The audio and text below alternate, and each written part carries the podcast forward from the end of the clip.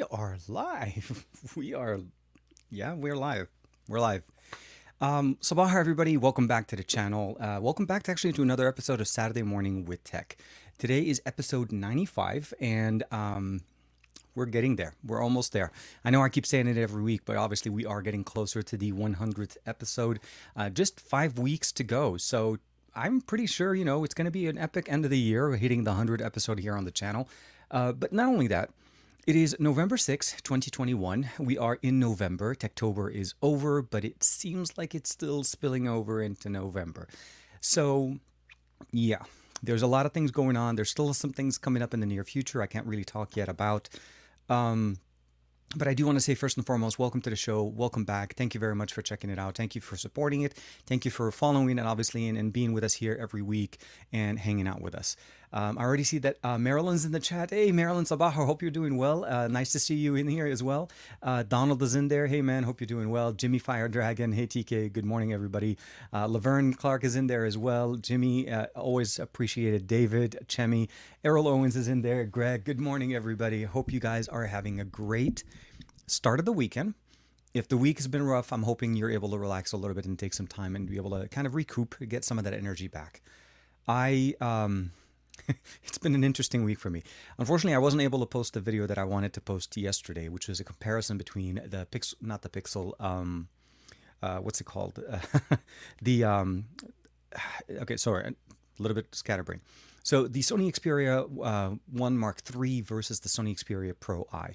Um, as you guys saw probably already on Instagram, and we talked about it on Thursday, the Xperia Pro, uh, well, the Xperia one Mark three uh, is back in the studio. So yes, I decided to go with this one uh, a little bit, a little bit of a change. And I say this because mostly the Xperia Pro-I, my time with it had to end. So unfortunately, that was a loaner. I needed to return it, and um, it was actually definitely a very pleasant experience to see this, the new direction that Sony had to, was going with. Uh, but I, I have to say this much. A lot of the things about the Sony, uh, the Xperia Pro-I were or are heavily inspired by the one Mark three. I'm not talking camera system. Obviously, that's the biggest thing. But I'm talking as far as the display size, functionality, four K one twenty hertz, uh, a whole bunch of things that are obviously done correctly and obviously, you know, inspired by it. So I felt like this was going to be kind of like the closest we can get to uh, till we see when the, you know, Xperia Pro-I truly does come out and all of that. So we'll have to see how that kind of goes out. Um, Helchain is in there. Hey, man, hope you're doing great. Uh, Baron um, Russ is in there. Dude, everybody's kicking it with us. Um, so the, we'll start off, and we are going to talk obviously about the S twenty-two, the front page tech conversation that everybody's going to be talking about for the next few days, that the S twenty-two Ultra flat out looks like a Note twenty-two Ultra. Like, seriously. Um, I know everybody wants to call it the S twenty-two, but this is the Note twenty-two. This is really what Samsung's been trying. Well, okay, so they skipped the Note twenty-one. We knew that, and that was pr- primarily because they felt like it wasn't going to be sold. Although, actually, I don't think that that's true. I actually think that Sam- Samsung's really trying to shift the approach to the Note. They don't want to have the Note anymore. They realize that the S-Series is what they start the year with, and they want to finish it with there. What we saw in those leaks are very much... Well, they're leaks, obviously. Uh, the intention here is to basically show us that the S twenty-two Ultra will pretty much look boxy like the Note, will have the curved edges like the Note, we'll have an S Pen inside uh, the phone as well, like the Note. And the camera bump is going to be, for the most part, built into the phone, and we're going to see some bu- buttons on there, so or cameras. So we're, we'll, I want to, I want to show the pictures, obviously, and we're going to talk about that uh, real quick.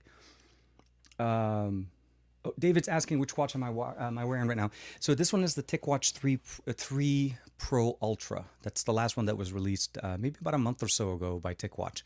Uh, it's basically featuring the Wear forty-one hundred, not the Plus, but the with the coprocessor from Mavoy, and um, it's still not running Wear O S three though, so we're waiting on that update. Um, I think Samsung right now is the only one that has it, and I think that's primarily for some kind of collaboration since they worked with Google on it. Hopefully, we'll see the Wear three point oh running on TicWatches very soon. It has been confirmed though that it is coming to this watch. So yeah, the TicWatch, uh, and one of the really nice things about the the reason why you know it's an Ultra, if you ever see somebody else wearing it, is you can actually change the color of the ambient display. So not this one, but um, well, let me see here. this display. So you'll notice right now it's blue. I can actually change the color to, um, uh, actually there's quite a few options you can change, like, you know, purple, yellow, green, a whole bunch of different things. And I think in the earlier generation of TicWatches, you couldn't change that. So that was one of the things to keep in mind. But hopefully that makes sense. Uh, Muhsin is in the chat. Hey man, hope you're doing well. Sahlan wa sahlan, Muhsin. Uh, sorry, I'm getting like notifications going out of style here. Uh, yes. Oh my God. So um, a few weeks ago, about a month or so ago, I actually made a video specifically talking about that. The fact that we have an S Pen now on almost, well, okay, let's say that, not almost everything. So we know that the Note twenty-two, well, not this one. So the, the S twenty-one Ultra has an S Pen option. There's the S Pen Pro that was released at the end of the year, but again, this is more of a carry-on. The Galaxy Z Fold three also has an S Pen option. It works on the inside display. And then we're obviously we're now hearing that the S twenty-two Ultra is probably going to also have a built-in S Pen. So the functionalities of what used to make a Note is pretty much gone. There really is nothing left for the Note to make, or what the Note had to basically stand for. Some articles or some some um, outlets are reporting potentially an S D card coming back, meaning Samsung bringing in a feature that they themselves took away from us. Uh, that could basically make us make some sense. I mean, the last Note does have uh, the Note, uh, sorry, not the S twenty, the Note twenty Ultra does have an S D card. One of the reasons we went with the Note twenty Ultra, and, and at the time, actually, I was originally trying to upgrade my wife to the Note twenty Ultra, but that one didn't support enough A, storage, and B, no S D card. Samsung was pushing us to go for the Ultra, so I got that one because of the S D card option. So the fact of the matter is, if it is coming back, I think it's a great thing, but why eliminate the Note series for this? Why give every single device, an Ultra or high-end device, a pen input? S-series owners, uh, I mean, obviously it's a nice feature. Don't get me wrong. I like the fact that it's an option. But why, why make the S twenty-two Ultra look like the Note twenty-two Ultra and still call it an S twenty-two Ultra? It's like a confusing process of just doing for the sake of, you know, you know what I mean? Like they're confusing things together. They're, they're trying to combine uh, combine them for, for the sake of just combining them. Okay, so Earl, depending on where you're reading it, I was re- I was reading the article over on X D A's website, and uh, their article saying there they may potentially be an S D card in there. The fact is, because there are leaks, a lot of leaks happen, and a lot of, I'm going to say this like wishful thinking, because none of the pictures that we saw, and we're, the ones that I'm talking about, let me just show you guys what I'm talking about. Um, you may have already seen the article. The article is linked in the description below if you guys want to check that out. Let me say here, share the screen. Okay, so uh, so this is the article straight off of Front Page Tech's website. They're the ones who uh, who uh, who basically posted it about a day or so. So you'll see right there, first and foremost, is the camera bump or the camera setup on the back. Um, it's pretty much what you see on the S twenty-two. Hold on, let me see if I can get, okay. Sony doesn't want to, it doesn't want to focus because it's not a Sony. No, I take that back. It's um, the same. The camera setup that you're looking here is literally identical to what you see on the S twenty-two Ultra, uh, the S twenty-one Ultra. Same, uh, same three sensors that we have, and the same two sensors on the side, and the side, and of course the um, the dual tone L E D flash. When we scroll down, we see the same uh, similar punch hole camera in the front.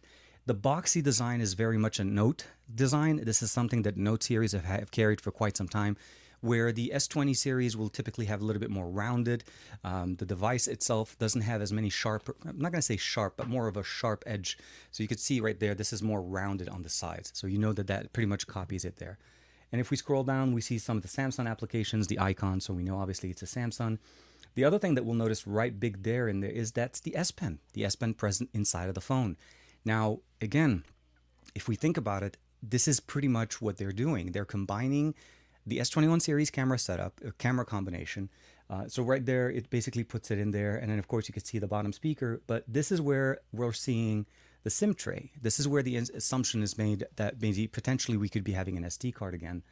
Um, of course, this was not supposed to be leaked. That goes without saying, without saying. Um, but they're also talking about the similar experiences, basically one hundred eight megapixel camera again, uh, twelve megapixel ultra wide, ten megapixel three at three times, and ten megapixel ten time telephoto. That's the same setup that we've had before. Uh, and of course, they're just linking the rest of the information there, uh, just kind of just, you know, saying, hey, you know, you can use it, share it, share the news. The S D card option, I think, makes sense for me, probably on the higher end model. If they're going to really bring that back, they're probably going to entice us to go for the Ultra, the, uh, the higher end, the more expensive model by putting in the S D card there. I I think for a productivity device, S D cards are a must. I don't know why it became a concept for them that the S twenty series or the S twenty-one series should not have an S D card. Like, why would that even be a consideration? You're paying so much money for a phone that you actually get less than the cheaper phones, which didn't really make sense for me. But let me, uh, Baron hit it right there on the nail right there. So the S twenty-two Note, um, I was actually, yeah, I was toying with the title. Like, how do I, how, what title would that phone be? So the Samsung Galaxy S twenty-two Note Ultra five G, like if we can, you know, make it a long title. Uh, I, I don't know. I'm a little bit conflicted. I don't know what you guys think about this. Um, uh, so uh, Laverne says, I can't give up on the Note twenty. Samsung might be having uh, second thought. They're offering uh, they're offering a high credit uh, offer for purchasing on the Fold. I don't think there's a there, there shouldn't be a, a you know an, uh, you shouldn't be accepting anything lower than high credit for it. But the reality of the matter is, you're right. The Note twenty and the Note twenty Ultra are the last Note titles uh, on a device. If they do follow with this, more than likely, we're probably going to be losing the Note series at the end of the year, and we're going to just start off the year with the you know the S twenty-two Ultra or whatever the S series is that end up having having a pen. My concern or my question would be at this at this point is, but why? S series owners never wanted the phone to look like the Note. Note owners liked the Note because the Note looked the way it did. I don't know if that makes sense. Like, the way my wife and I kind of go be- between the devices, I typically go for the S series. I do use the Notes, but I'm not, I, I don't typically like to have my phone be thicker and wider and boxier just to have a pen. That's something that she prefers, and that works perfectly for her. And when I offer her an S series, she wants to have that pen. So I get that this makes sense. It makes sense from that point of view. And what they're probably going to do now is, because there is a group, whatever the, the you know the subset of users on Samsung's side that normally would have picked up the Note series, and they ended up basically, you know, they were ghosted by the end of uh, you know twenty twenty-one. There was no Note twenty-one. So what they're doing essentially is they're waiting for that time to be able to upgrade. Since when the announcement of the the, the I guess the Z Fold three, when they announced that device, all of these anticipated device, you know, people that wanted to buy it, and now they're going to be coming in with around the time that people anticipate the new series for the S series. Now you're going to have a whole bunch of people that want to get that device. Maybe that's what they're trying to do. Maybe they're trying to just literally build up the hype. Um, we still don't know any details as far as the S O C and what the configuration is going to be. Obviously, there'll be an Exynos device and there'll be a Qualcomm device. Typically, Samsung, that's what their, you know, their their division of labor essentially ends up becoming, depending on the market that you're in. Um, Qualcomm have not has not officially announced, has not made any uh, announcement yet. That's probably going to be in December, you know, typically kind of staying there. Um, and of course, make sure you like it here, you know, follow the channel, because I'm going to be trying to give you guys as much coverage on the announcements from Qualcomm when they, when they make that announcement. And I'm working on a little bit of a surprise. Hopefully I'll be able to work that out by the time those, uh, by the time Qualcomm is ready to make the announcement. So we'll have to see how that goes. Uh, but I'm with you. Yeah, no, Laverne, I, uh, it's, it's a, it's a very... It's going to be it's going to be a very interesting device. Um, a combination of Note and, and S. I mean, don't get me wrong. Software-wise, you're not really getting a lot of difference. There's typically few additional features released at the end of the year. They'll add a couple of camera tricks or something like that. But for the most part, the S series and the Note series over time has been kind of kind of getting to a point where they're so close to each other. And the pen was the only difference. I felt last year, or at least in twenty twenty-one, and I keep calling it last year because the year's over, I felt like that was the right decision to go with, right? Give us give us a pen that I can use for, for my Note twenty-two, uh, twenty-one Ultra when I want it. But if I don't want it, I don't have to carry the pen. And my phone still has the same functionality, the bigger battery. Note series typically have slightly smaller batteries, to, you know, at least within the last few generations. But they're typically boxier because of the S Pen, right? Do does that make more sense to allow the Note series, because they want you to carry the pen, to take over the S series? And then what happens at the end of the year? Do we end up just getting the F E series at the end of the year? So the fan edition comes out slightly cheaper a little bit later in the year, making it a little bit more affordable. I mean, that's a good strategy, but we really want to be able to get a value for the purchase. Combining your Note series and your S series together, you're going to alienate some people. Some people that like the way the S series look are not going to appreciate the way the Note looks like, or the new S twenty-two Ultra looks like. Uh, so Russ, no, I'm I'm with you. If the S D card comes back, that's a big win for me. I mean, don't get me wrong. Um, one of the biggest thing that I saw over the week, which was really interesting for me, was Okay, so obviously we know everybody who purchased the MacBook got the MacBook, and everybody was happy with the MacBook. I don't have anything against the MacBook. I'm a user myself, but I personally didn't feel like I needed to purchase an M series um, just so that I can dump my i nine processor on my on my uh, on my MacBook. And you can actually kind of see it; it's sitting right there. So, but the biggest thing that I think everybody was appreciative, everybody was like, "Wow, MagSafe was back. S D card is coming back." I'm like, "Yeah, but they took them away." It's not like you lost them in a bet. Apple purposely took out the S D card. They wanted you to use a dongle because they wanted you to buy those. And they purposely took away MagSafe because they wanted you to use U S B C and damage cables over time and buy more cables. This is, again, this it, it is not a surprise when you get a feature back from a company that took it away from you. But you shouldn't treat it like it's the godsend. It's you, you know, this should have been done earlier. It shouldn't have been taken away. Um, so for me, those little things, like if an S D card does come back, in theory, technically the Note never lost it, right? Because we never had a Note twenty-two or Note twenty-one. So since there is no Note without an S D card, if they do come back with that and make it an S twenty-two, it ends up becoming really, uh, this is the the sequel to the Note of last year, of twenty nineteen, of twenty twenty, as opposed to really being the successor of the S twenty-one Ultra that came out in twenty twenty-one. Because at this point, it doesn't feel that it's a successor. But I'm with you. It's a big deal breaker for me. I mean, while they're at it, why don't we just bring back M S T and just call it call it back into the Note, uh, the S twenty series, and give it give it all the features that the Note twenty Ultra had, and just change the branding and put the better optics on it. Um, I, I I may sound like I'm joking. Um, it's just that when I woke up on the to this news this morning, I was a little bit excited. I'm not gonna lie. I'm excited because the only way I can explain it is this. Samsung has been a brand that I've worked with, and I don't mean worked with as in collaborated. I mean that I've worked on covering their devices for almost as long as I've been on YouTube. I started with an S-series uh, device, regardless if I had a like you know a Pixel or a Nexus or diff- I've always cycled through, but Samsung's always gone through the studio. It's not something that I haven't covered. And for the longest time, I was a big champion of their message. They always gave us way more than what they offered, asked for. Uh, it was always that type of an experience. They always also f- focused on features that other companies were not giving. They took away the S D card. They brought it back. And if this truly does happen, this would be the second time that they take it away and they bring it back. I, I'm I'm a little bit anxious, but I'm very excited to see how this thing goes. Um So Frank is saying that the older look looks nice. Uh, yes, I'm totally with you, but it's a Note look. It's not an S look, right? We know the differences, uh, mostly because this is how Samsung has kind of built it for us. For the longest time, we know boxy equals Note, more rounded equals S series. Uh, the S series owners, obviously, I mean, when you put it in a case, it's not going to be that different. But most cases that are around a device that has sharper edges, as we're looking at these images right now, Uh, it's it's going to be definitely it's something different for us for, to, to be able to look at. But I'm I'm very much, uh, we'll have to see how that goes. Uh, uh, the watch co- uh, combined between, yeah, David, yes, uh, a little bit, yeah, between uh, Dragon Ball right there. And of course, we have Goku kicking it with us here uh, with his with his stance right there. Uh, Jimmy Fire Dragon, actually, I think he's responding to Wasim. Uh, did, uh, they aren't getting rid of the Note series yet. Um, they're shifting the stuff over from one Note, uh, one Note like S Pen, et cetera, to the S twenty-one Ultra, and the S twenty-two Ultra, S twenty-two Ultra, et cetera. Um, and there will be a Note next year. So that's actually a great answer, uh, Jimmy. But I, this is a question. Maybe I'll reverse back and see how would that be. What makes the Note series unique?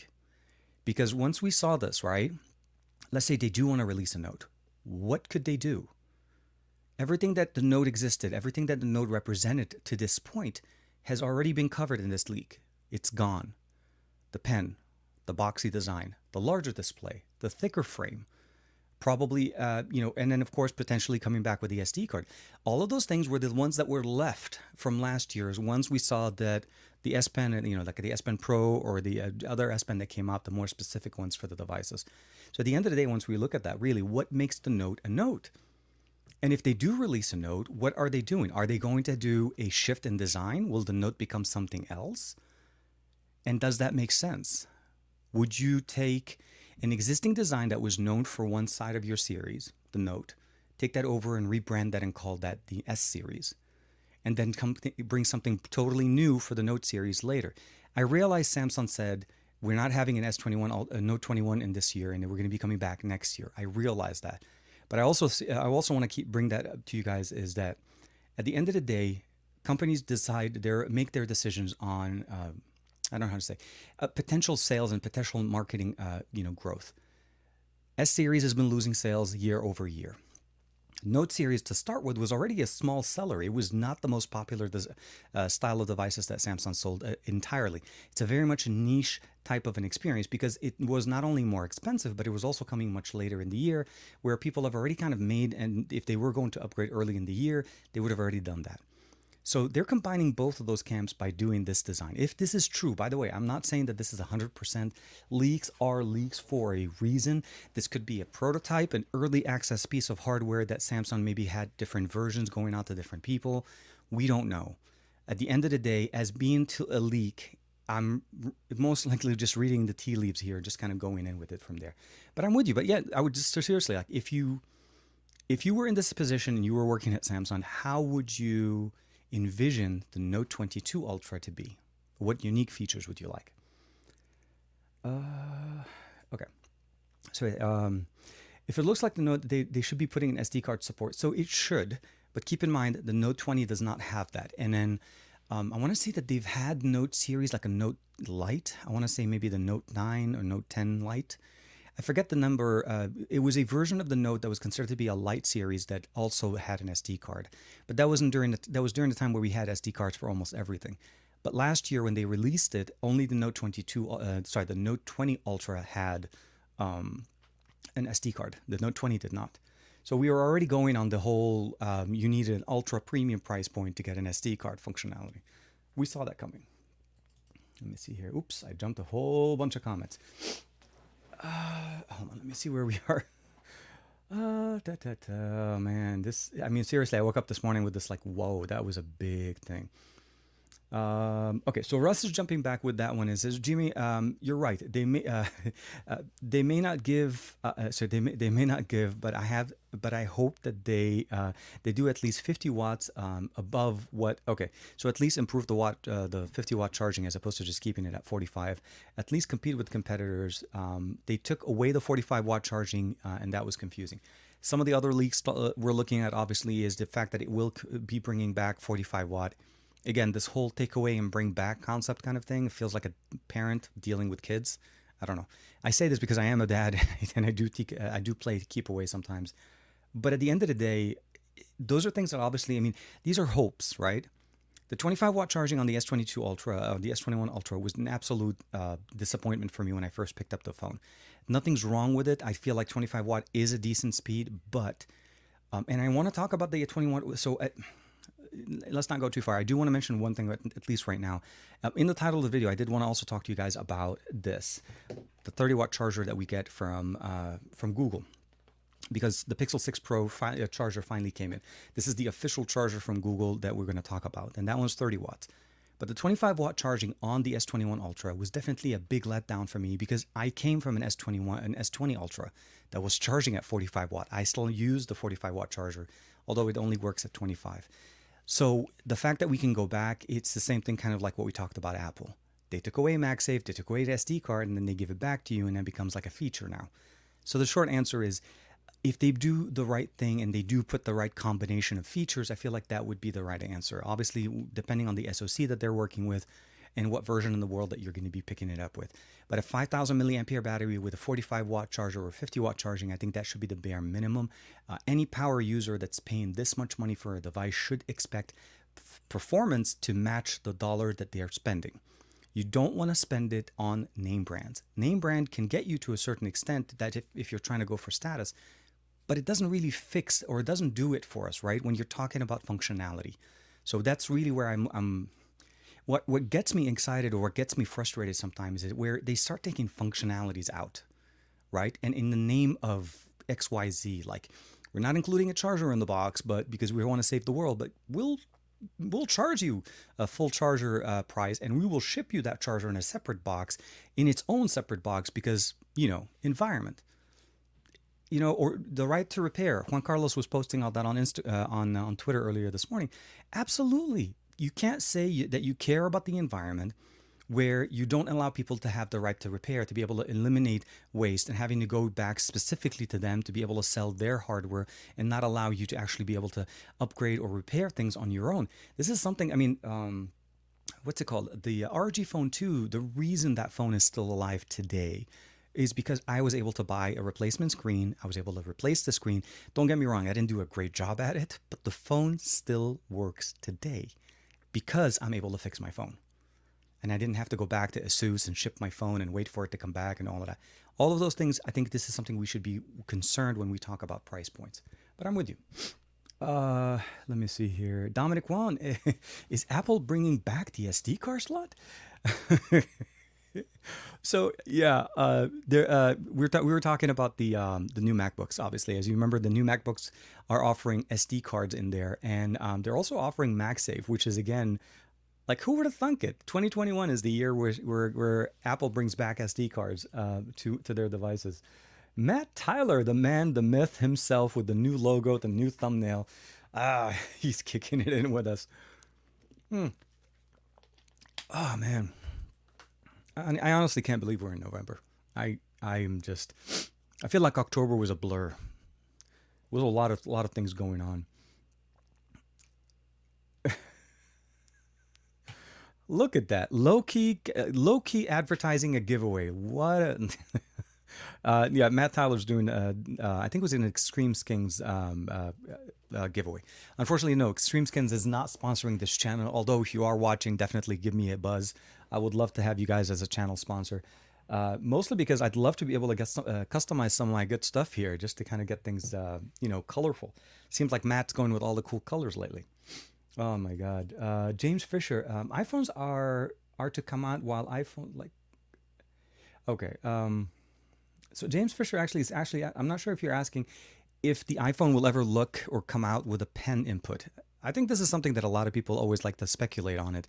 Uh, I think Apple pretty much focuses on the pen to work with their iPads because that's the prosumer type of experience. I don't think they've actually started to look into either miniaturizing their pens or trying to come up with an S Pen functionality. It doesn't seem like it's in, inside of their um, their motto. They have a category that supports the pen, and they've kept it there for quite some time. So we don't. I don't really foresee them releasing an iPhone with an S Pen functionality. Hopefully that makes sense. Uh, please. Oh, yes. Raju's in there. Uh, so, so the short answer with the so he, Raju wants to know a little bit more about the Xperia. So, the Xperia Pro-I unfortunately is gone. I do have a video; it's shot. I just am in the process of editing it, and I need to slice in a lot of images. Um, was it Thursday or Friday? I ended up going and I took a lot of images with both the Pro-I as well as the Xperia one uh, Mark three. I wanted to do a comparison between the cameras. There is a very different philosophical approach. And, and mechanical, obviously, the different the different uh, approaches here between the Pro-I and the Xperia one Mark three. So the Pro-I and the one Mark three have the Pro-I has a sixteen, twenty-four, and fifty millimeter lens, the, and of course the twenty-four is the one-inch sensor. Where the one Mark three has uh, three twelve megapixel sensors, uh, but one at sixteen, one at twenty-four, and then one at um, seventy and one oh five, which technically means. The one Mark three, although doesn't have the full one-inch sensor as the primary shooter, it has four cameras on the back, slightly more versatile, especially with the, if you'd like to do more distant uh, distance uh, shooting. And of course, they went with seventy and one oh five as opposed to the fifty millimeter. Now, the one Mark three or the Pro-I is definitely going with the trifecta or basically the the trinity of lenses that camera uh, any kind of uh, Uh, content creators love to have sixteen to twenty-four, and so basically an ultra wide, a standard focal length, and a telephoto. But the fifty mil is really good for that bokeh and the nice fallout, basically when you're when you're taking photos of anybody. So the concerns there, obviously, there's a different approach over it. I because the Pro-I that I had, the unit that I had was a pre pre-production prototype piece of hardware. We didn't have all of the hardware functioning the way we wanted, so it's not really a true full-on comparison when it comes down to cameras, but there's going to be a lot of footage in there, a lot of pictures, and a lot of good experiences and comparisons, and where you see some of the benefits of having dual f-stop jumping between f two and f four on the Pro-I that we don't have on the one Mark three, especially for low light. This is something that I know, I mean, Juan has shown it multiple times. Low light performance for Xperia devices is not going to perform the best. We definitely have an improvement here.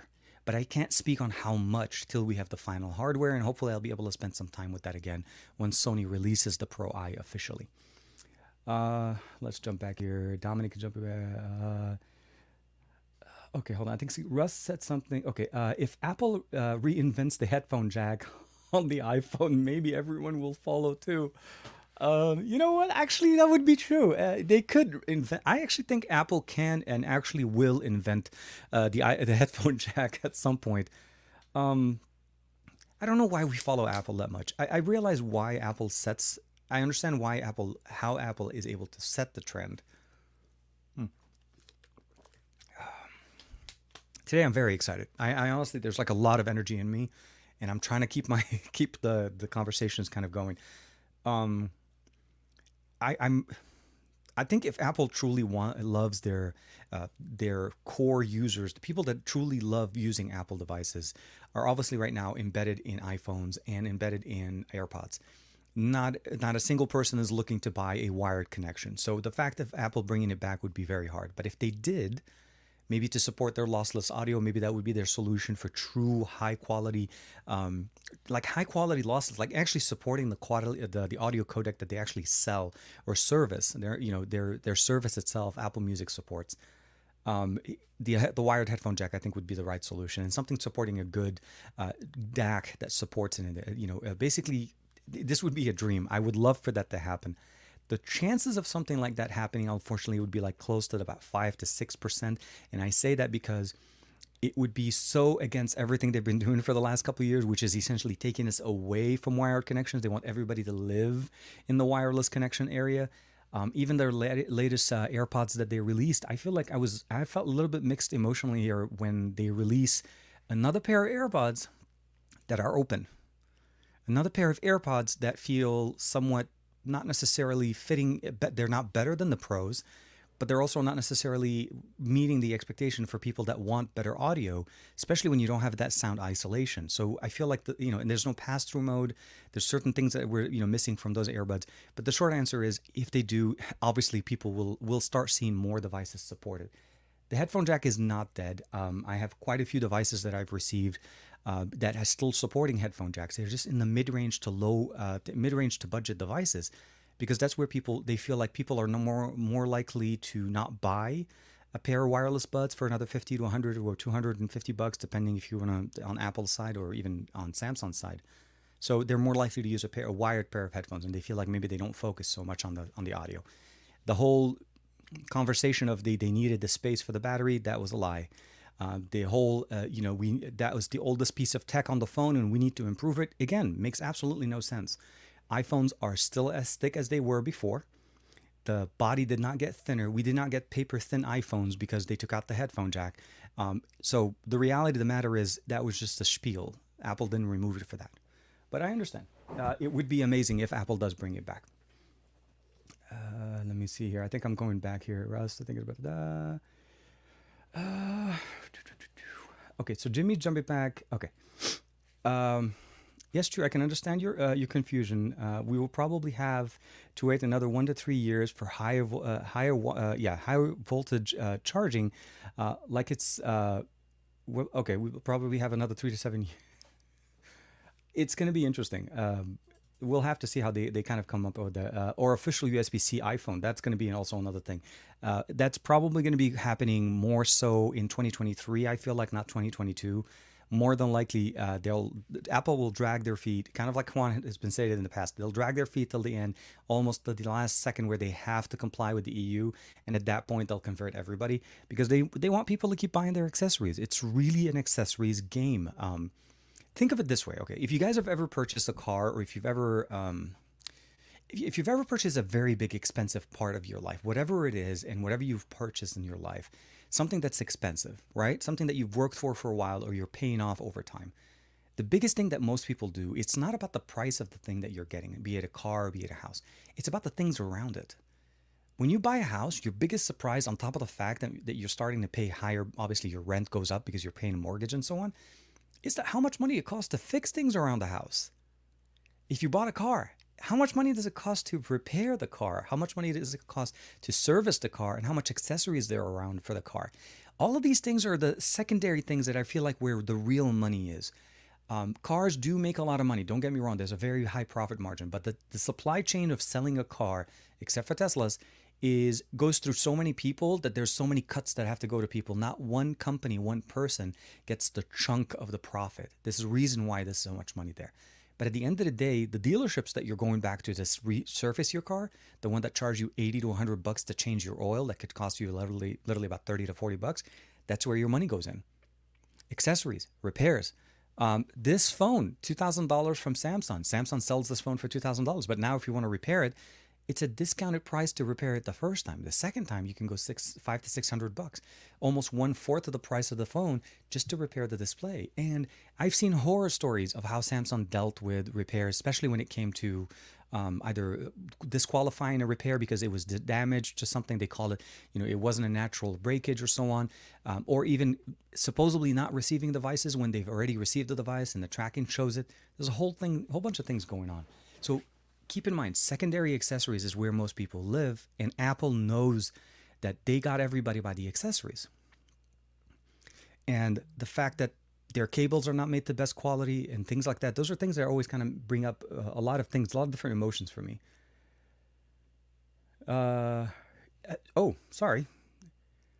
I'm hopefully the, the picture is back. Let me know, you guys. I, I think, uh, let me see here.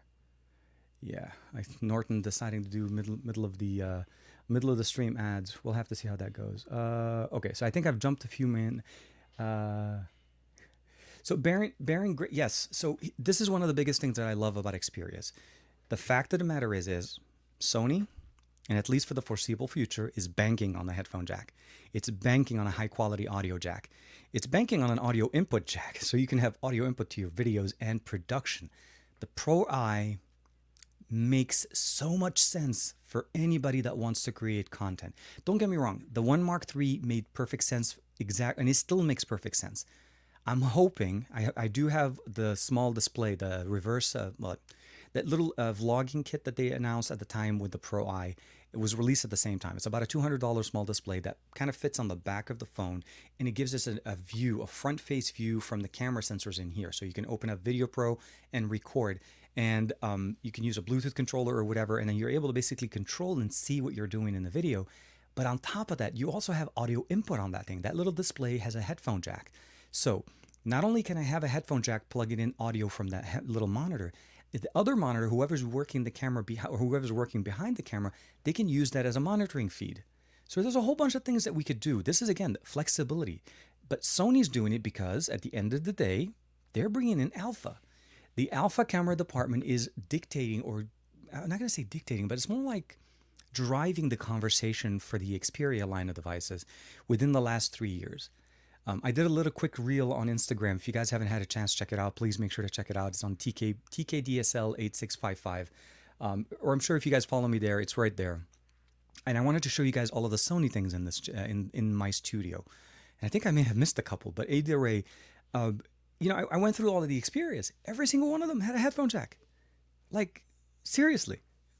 It's it's it's a, it's an amazing thing. I, I seriously, I'm like, again, one of the reasons why I'm a big fan of what Sony presents is the fact that I feel like they're talking to me. They're talking to what I need out of a smartphone. And that's a big important part, when you feel like a company is listening to you. Uh, specs and, uh, uh, which are basically equal to, uh, in terms of specs at the, uh, to the AirPods Pro. Yeah, so uh, Jimmy Fire Dragon, with the exception of the way the uh, the ear tips are done, where they're basically just sitting there, I felt like, seriously, I didn't understand the purpose of them. And we still don't have lossless audio support. Like, all of the things we're still talking, still missing that. And the year is over when it comes down to their audio department. Again, unless we have, uh, you know, unless the, the Maxes end up having a successor out of the blue, we're not going to be able to see something soon. Uh, okay, Jorge is uh, jumping in. Okay, Jorge Toledo is, hey T K, um, uh, new to the channel. Welcome, man. Hope you're doing well. Uh, love the avatar, or love the logo. Um, thanks for your time and sharing your, uh, you know, is it possible to talk about the Google Pixel six and the Pixel six Pro? Absolutely. Uh, if you have a specific question though, it would be a little bit easier for me. I, uh, what I would probably say is right now, the six and six Pro are in the news for a lot of different reasons. Depending who you're watching, who you're talking to, some people like it, some people don't. Personally, I love them. I love what Google's doing, and I love the current situation that's going on. Actually, speaking speaking of which, uh, I should be able to. Yes, I, I'm, I'm hoping. So Juan just posted this morning that the compute, uh, the Geekbench five app finally updated their G P U testing for Android twelve. So we should be able to basically go through and and run uh, the G P U test on it.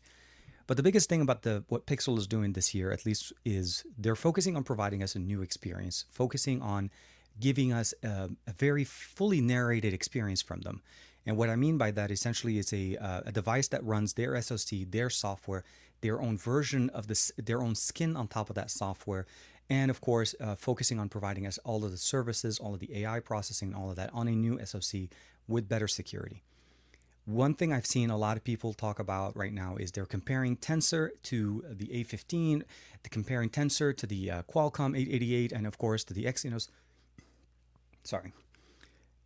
The main thing that I think when we all look at these devices, the fact that a Lamborghini goes one hundred, you know, they can go two hundred miles an hour, and uh, you know, a Ford, you know, Pinto can go sixty miles an hour. Obviously, these numbers are very exaggerated. The Lamborghini can go much, much faster. Um, you know, it's the fact that it doesn't matter if the speed limit is sixty-five, right? Because if you drive that car on the same highway and you're doing the same thing with it, you're not going to be able to get the benefit of it. So what I'm trying to say is this. If an iPhone runs a processor that is really, you know, very powerful, it's one of the best processors on the market. Question for you comes back again very clearly when you're doing all of these comparisons. Will that C P U ever show up on anything but an iPhone? First. Second, is that iPhone being fully utilized for all of the potential power that it has? No. Do you really want to basically start, you know, comparing processing power over things? Judge the processor in the environment that it's in. That's what I'm trying to shoot for.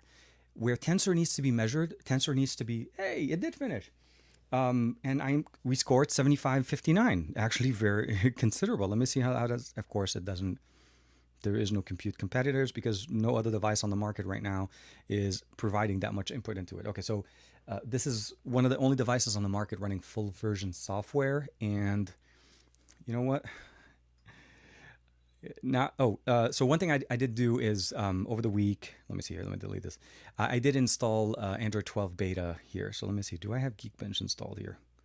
I do. I do have Geekbench, I have. Okay, let's run this.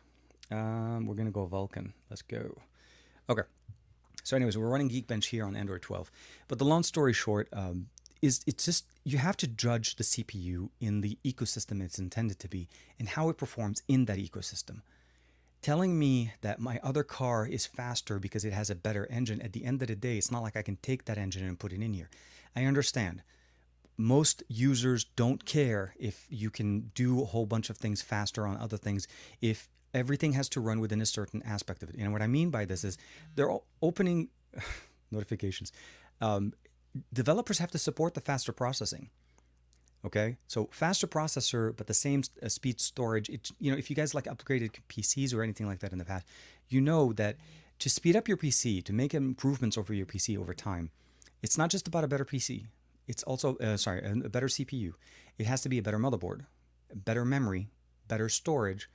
And of course, at the end of the day, obviously the peripherals, like, you know, displays and so on, to be able to, uh, I guess, uh, materialize the speeds that you're talking about.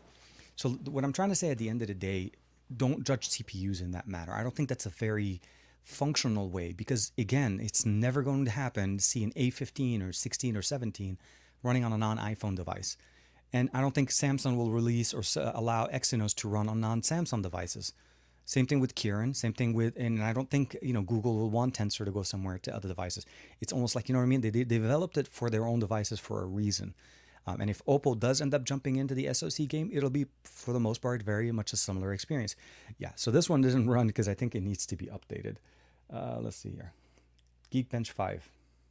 This is funny. Oh my God, here. Yeah, I, I think, yeah, it does need the update. So anyways, yeah, let me jump back on the comments. I think I may be a little bit behind. Um... Let me see here. That the okay. Uh, oh, here. So Jorge's jumping back. Hey, T K. Uh, oh, I think that was the same question. Da, da, da. Oh man. Okay. I think I jumped like that.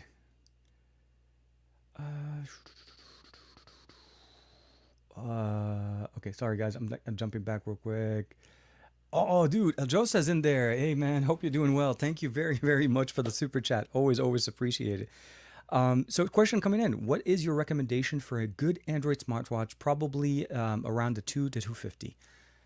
Right now, it's very hard to beat anything from TicWatch. Honestly, it, with, with the exception of, I probably will say if you're focused on, specifically be within one ecosystem, um, meaning if you're on Apple, obviously you're only going to be enjoying the Apple watches since that's going to be the best.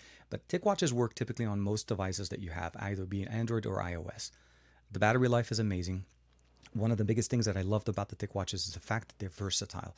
The twenty twenty-one series, either be it the TicWatch three Pro or the TicWatch E three, which surprisingly, by the way, this year, TicWatch decided to um, uh, use the same processor. So the forty-one hundred is in the E three. They didn't change the approach where they, last time they released it, the E three was much more, uh, it was definitely underpowered for what it needed. It was intended to be more of a budget. So if I was recommending and you needed to stay within a budget, I think the E three is definitely going to be a good buy. Plus the fact that the E three will also get Android uh, uh, uh, Android Wear three point oh. So you're definitely not missing out on anything. And even though it came out earlier in this year, it's still a champ and it runs great. Battery life is not as good as the TicWatch three Pro, which is why I recommend usually going with that. Those typically will literally take you three to four days and it's the battery consistency that you want. Uh, strong processor, long battery. The secondary display, very much a unique experience that you get the TicWatch, and I feel like they've doubled on this in multiple times, and it's getting better. Uh, the Ultra, for the most part, I feel like it's a great upgrade from maybe earlier generations, but I wouldn't necessarily say jump for, straight for the Ultra. I would definitely go with maybe an earlier one. It'd probably be a little bit better priced as well. So hopefully that comes out for you guys. Oh, man. Oh, yeah, the Sony Xperia. Majid is in there. Uh, Xperia, yeah, I mean... I mean, I'm still saying the Xperia Pro, Xperia one Mark three are definitely the the Pro-I and the one Mark three are the best that Sony has to offer. Uh, twenty twenty-one is coming to an end for Sony at this point. We haven't heard the Xperia five Mark three. I'm hoping that still comes out. I'm, there's a good chance that it's going to be coming out maybe earlier next year. Not sure. I can't really speak to that. I haven't heard much. The announcement originally at the beginning of the year was indicative of the fact that it was coming out at the end of this year. So the goal obviously is hopefully we'll see that. Uh, but yeah, no, I'm I'm with you on that one. Um, uh, da, da, da. uh, okay, uh, here's a quick question. So Russ asking it, T K, which phone speakers is the best, uh, is the best other than, uh, for gaming phones, uh, what are your top threes? Ooh, okay. So from gaming phone standpoint, I would say, I would say, uh, the loudest one, honestly, uh, is the, uh, R- the R O G Phone five is actually one of the loudest options. Of course, Red Magic comes very close from a gaming phone standpoint. Um, and of course the, The last one is not necessarily a gaming phone, so it's a little bit harder. But the S twenty-one Ultra actually has a pretty decent loudspeaker. Uh, Xperia smartphones have nice speakers. They're loud. They're not as loud. But I feel like Xperia focuses a little bit more on the audio than uh, uh, basically the decibels. So it's not trying to give you loud for the sake of being loud. Sony gives you two front-facing speakers. So the, just for reference, the ones I was giving you just a second ago. Oh, wow. Okay. Okay, so this is an interesting concept. So if we're looking at just G P U performance, Vulkan score on the eight eighty-eight on the uh, Galaxy Z Fold three. Now, keep in mind, this is beta, so I can't read it. We have to take this with a grain of salt. Um, the Snapdragon eight eighty-eight ran clocked in at forty-nine forty-four. But, of course, seventy-five fifty-nine right here on Tensor. So you could definitely see the, appro- the approach here when you have multiple G P Us running at the same time. Um, uh, you know, uh, the approach here is a little bit different. Again, I wouldn't take this as the final answer, but this is more of an indicative of how the numbers are. Uh, this is running beta software on the Z Fold three, and that one's running final software on the Android twelve built here on the uh, on there. So for sure, yeah, we'll definitely see. Uh, but from a gaming standpoint, that's I think what those are the speakers I probably will say the best are. Um, keep in mind that the R O G Phone five has a really good D A C built into it. They also support the headphone jack as well as the um, uh, the R- the Red Magic five, uh, Red Magic six and six S both have headphone jacks. Uh, although the audio quality is, although good, but not necessarily good as good as the R O G Phone five. I feel like R O G and ASUS focus very much on quality when it comes down to their gaming. So if you're looking for the best experience, and obviously the five S is coming out, yeah, definitely that's that's that's where it will be. Uh, ooh, Matt Tyler, the man, the myth himself. Uh, Sony has the opportunity to be the best phone on the market. Apps, obviously, yes. Um, they have a dedicated. They have a dedicated camera teams, audio teams, and screen T V at the highest quality at this point. Everything they put out is purposely there, intentionally built to the best that they can at the time that they're releasing this phone. I am totally with you. Um, if all of them work together on Xperia, uh, they are untouchable. I think their con- the convergence is coming there. I think we're starting to see some more convergence in there with the fact that we're seeing the, uh, basically differentiations between the different parts of Xperia. So we've started last couple of years or so, as I showed you guys with the reel over on Instagram. So the one and the five are where the start. We started with the five, you know, the four K display, and then we started with a smaller ten eighty p display, a little bit more pocketable, easier, um, something to replace the compact series that they were going with. And then we we kind of continued on there, and every year over year, it got better. The cameras got better, the body got better, the fingerprint sensor got better. Jumping into this year with twenty twenty or twenty twenty-one, we now have four cameras technically running on the back of this device. Uh, an Xperia Pro-I coming in with a full-inch sensor on the back, a trifecta of uh, camera lenses, sixteen, twenty-four, and fifty. There's so much more focus from the Alpha team running in here.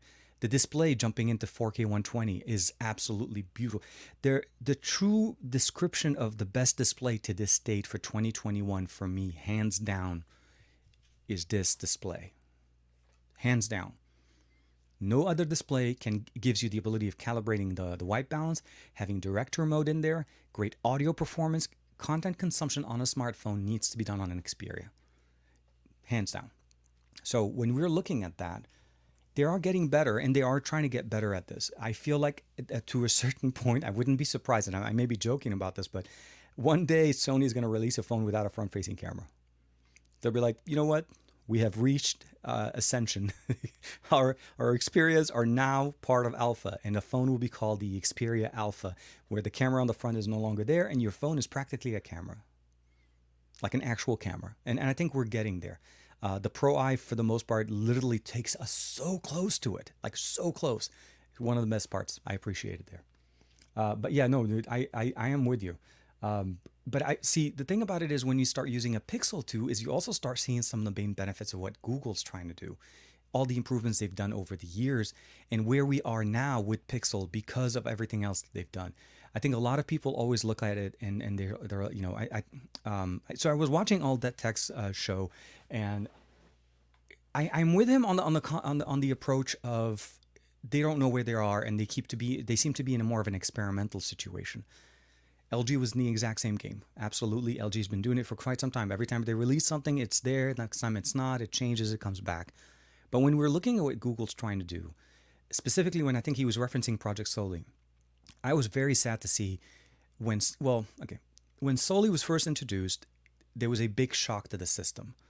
They were very much supportive of the fingerprint sensor for quite some time, and then they finally gave us a headphone jack that, oh, sorry, Um, the front-facing camera tech to be able to do true security on a device to actually provide us a better security than a fingerprint sensor.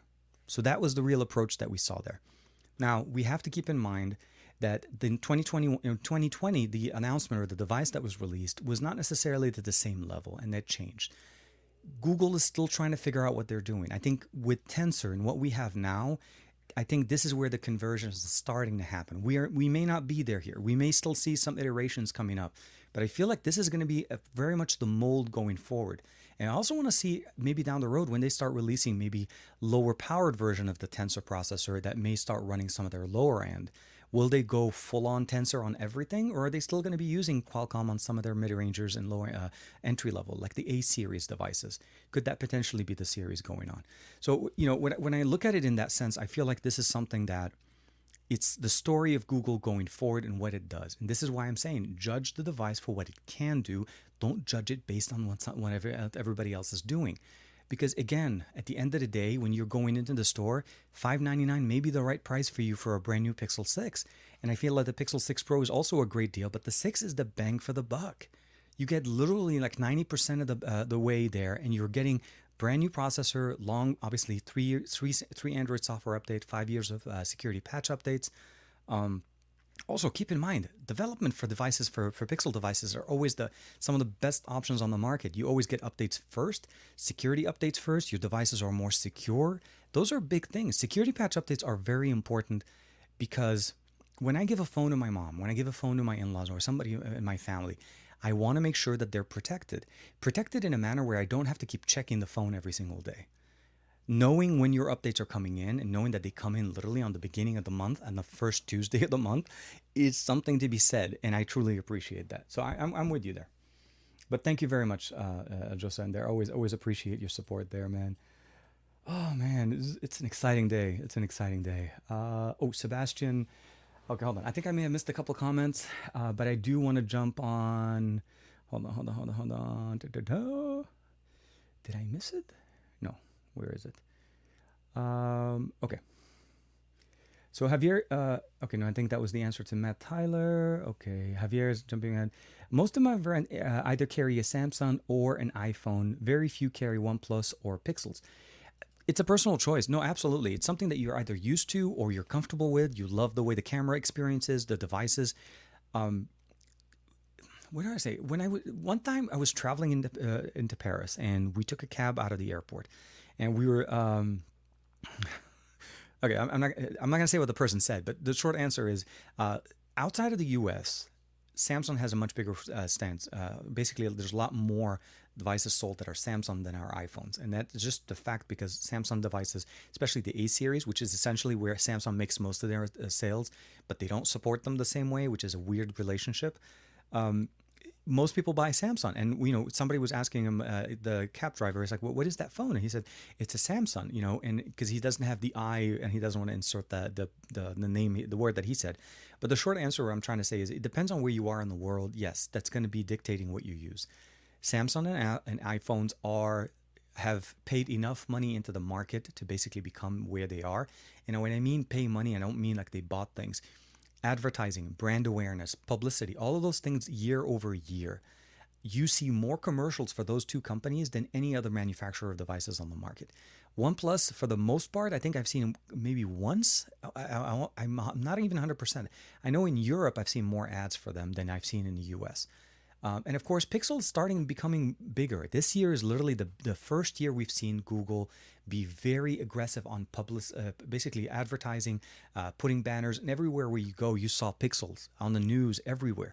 So I think the story's starting to change. I think we're starting to see more approaches there. Um, and it is available. The Pixel six and six Pro are available on uh, carriers, O E Ms in the store, uh, not O E Ms, carriers. Sorry.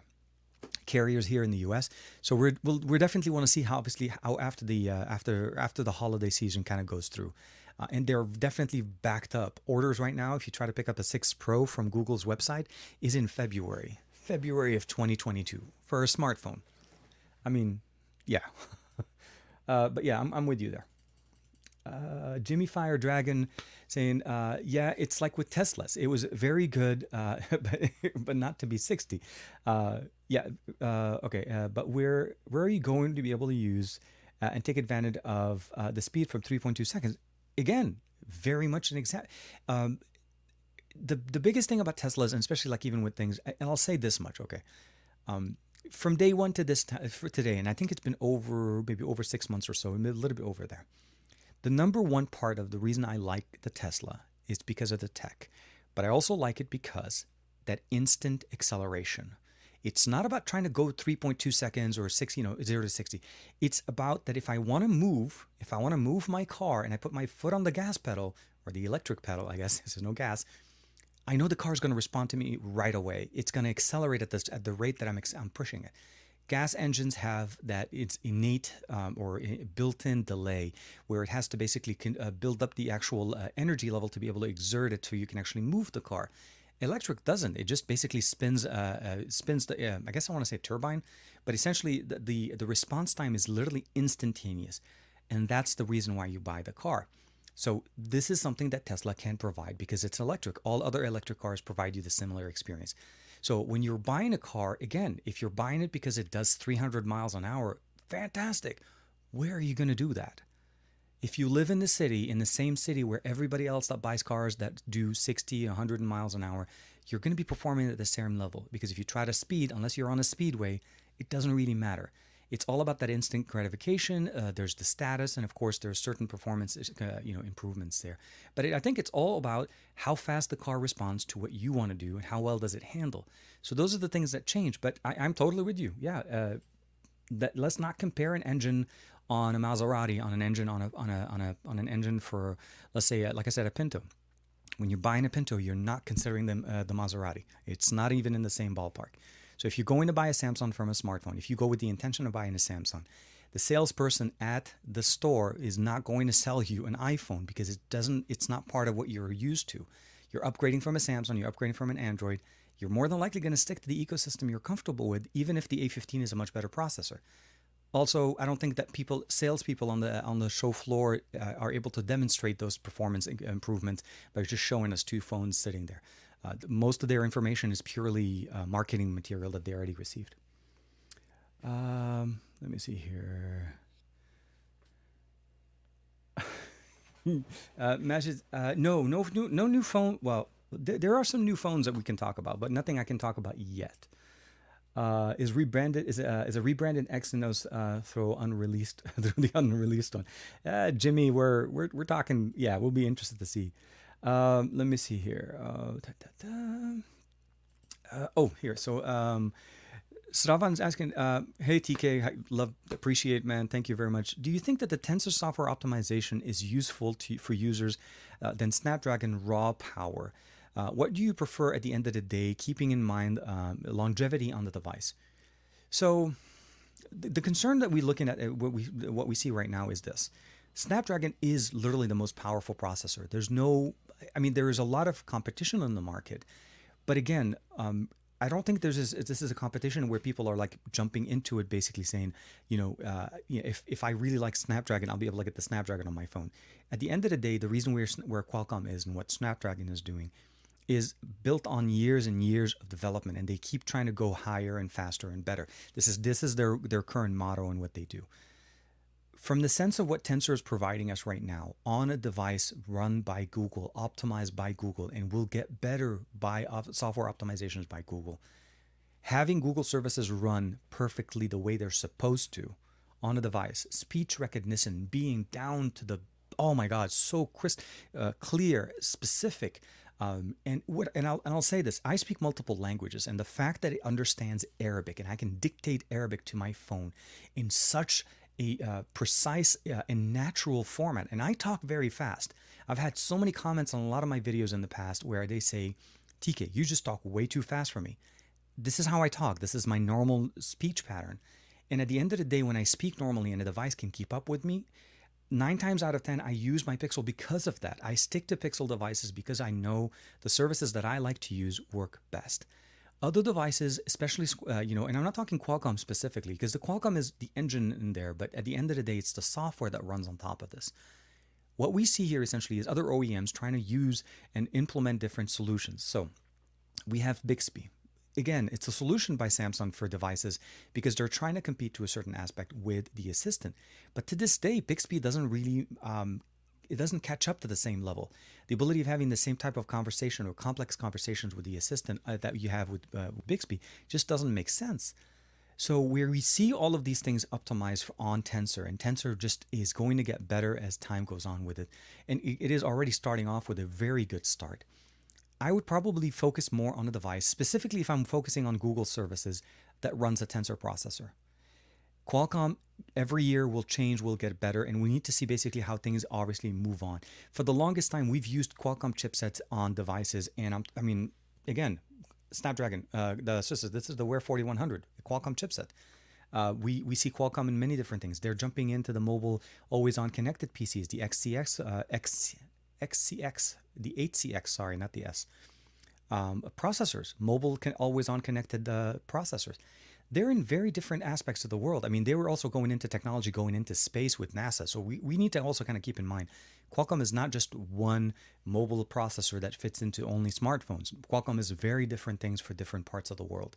So yes, if I have to focus on something and I have to basically think for longevity, Tensor right now looks very promising, and we need to see how things go in the long run. This is the reason why I feel like jumping the gun to try to make a review on day one with pre-production, with early uh, software, with devices, doesn't make sense. Whoever did a review on the Pixel six Pro on day one is clickbaiting, literally, because they don't have the whole story. And if they do have a story, it's the story of day one.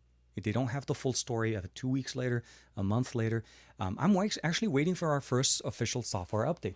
The Pixel six Pro that I received had a security patch update of November fifth, yesterday. Um, and I was joking, and I was talking to one of my buddies, and I was like, hey, never had a phone that had a security patch update in the future. First device ever. But that's because we had access to it a little bit early. So I, I do want to say that. Um, one thing here, let me jump real quick. Oh man, I jumped here. Where is it? Where is it? Where is it? Da, da, da. Oh, okay. Dominic, dude, first and foremost, thank you very much for the super chat. Um, I did see it. I got caught up a little bit with the, with the comments in there, but I do want to jump back in here real quick and answer that. Um, so Dominic, again, thank you very much. And jumping in says, so I saw on Amazon U K that the Xperia five Mark three will be released on December thirteenth. I finally, uh, I finally uh, fixed that call quality on my R G. Dude, congratulations. Good. I'm happy. I'm happy. Uh, basically, uh, the voice over L T E setting was hidden in the settings.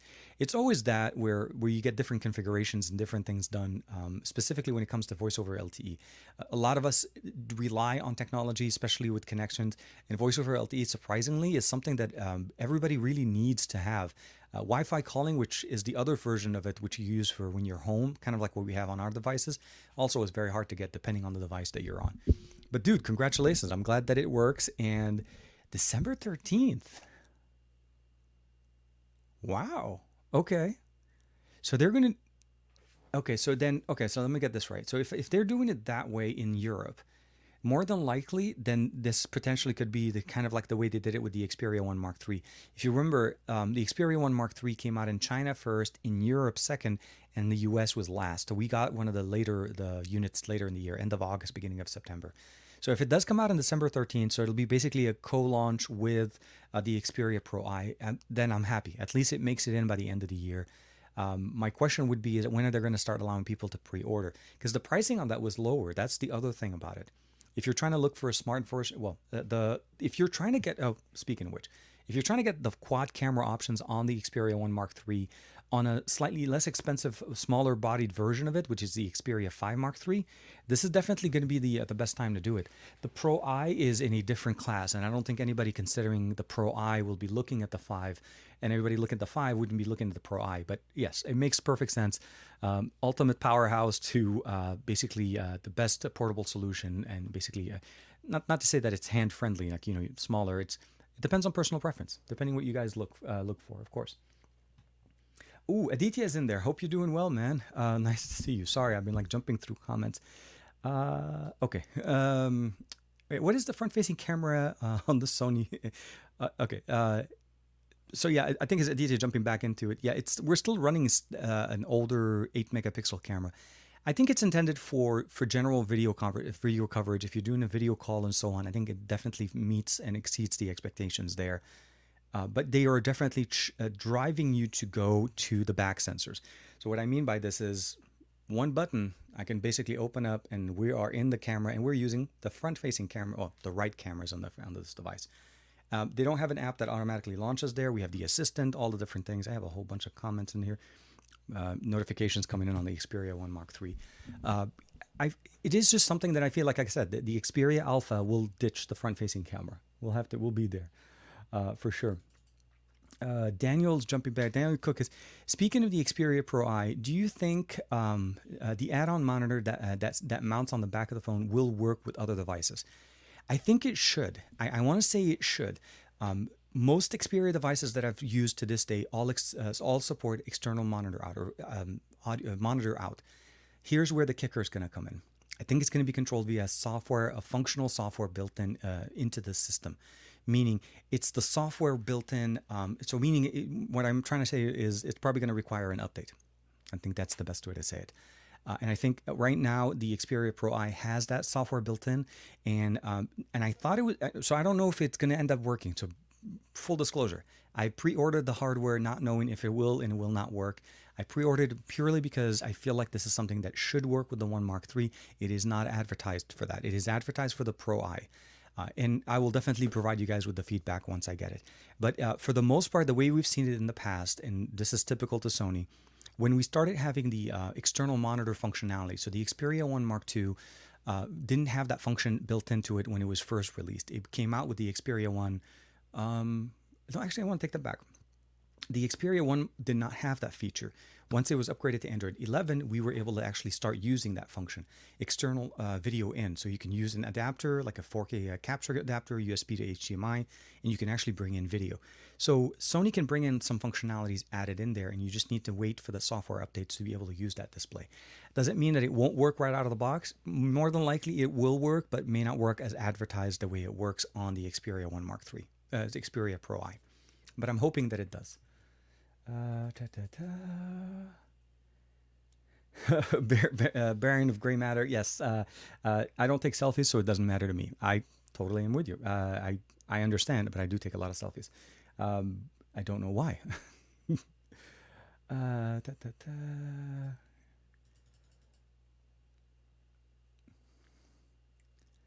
So, okay, so Brian um, uh, Brian is actually going in a little bit more about the uh, the Kirin processor, especially the Kirin nine thousand, uh, uses the uh, the ARM Mali G seventy-eight, the the, uh, the M P two. Okay. Um, we have to understand, sheer horsepower and processing power makes perfect sense.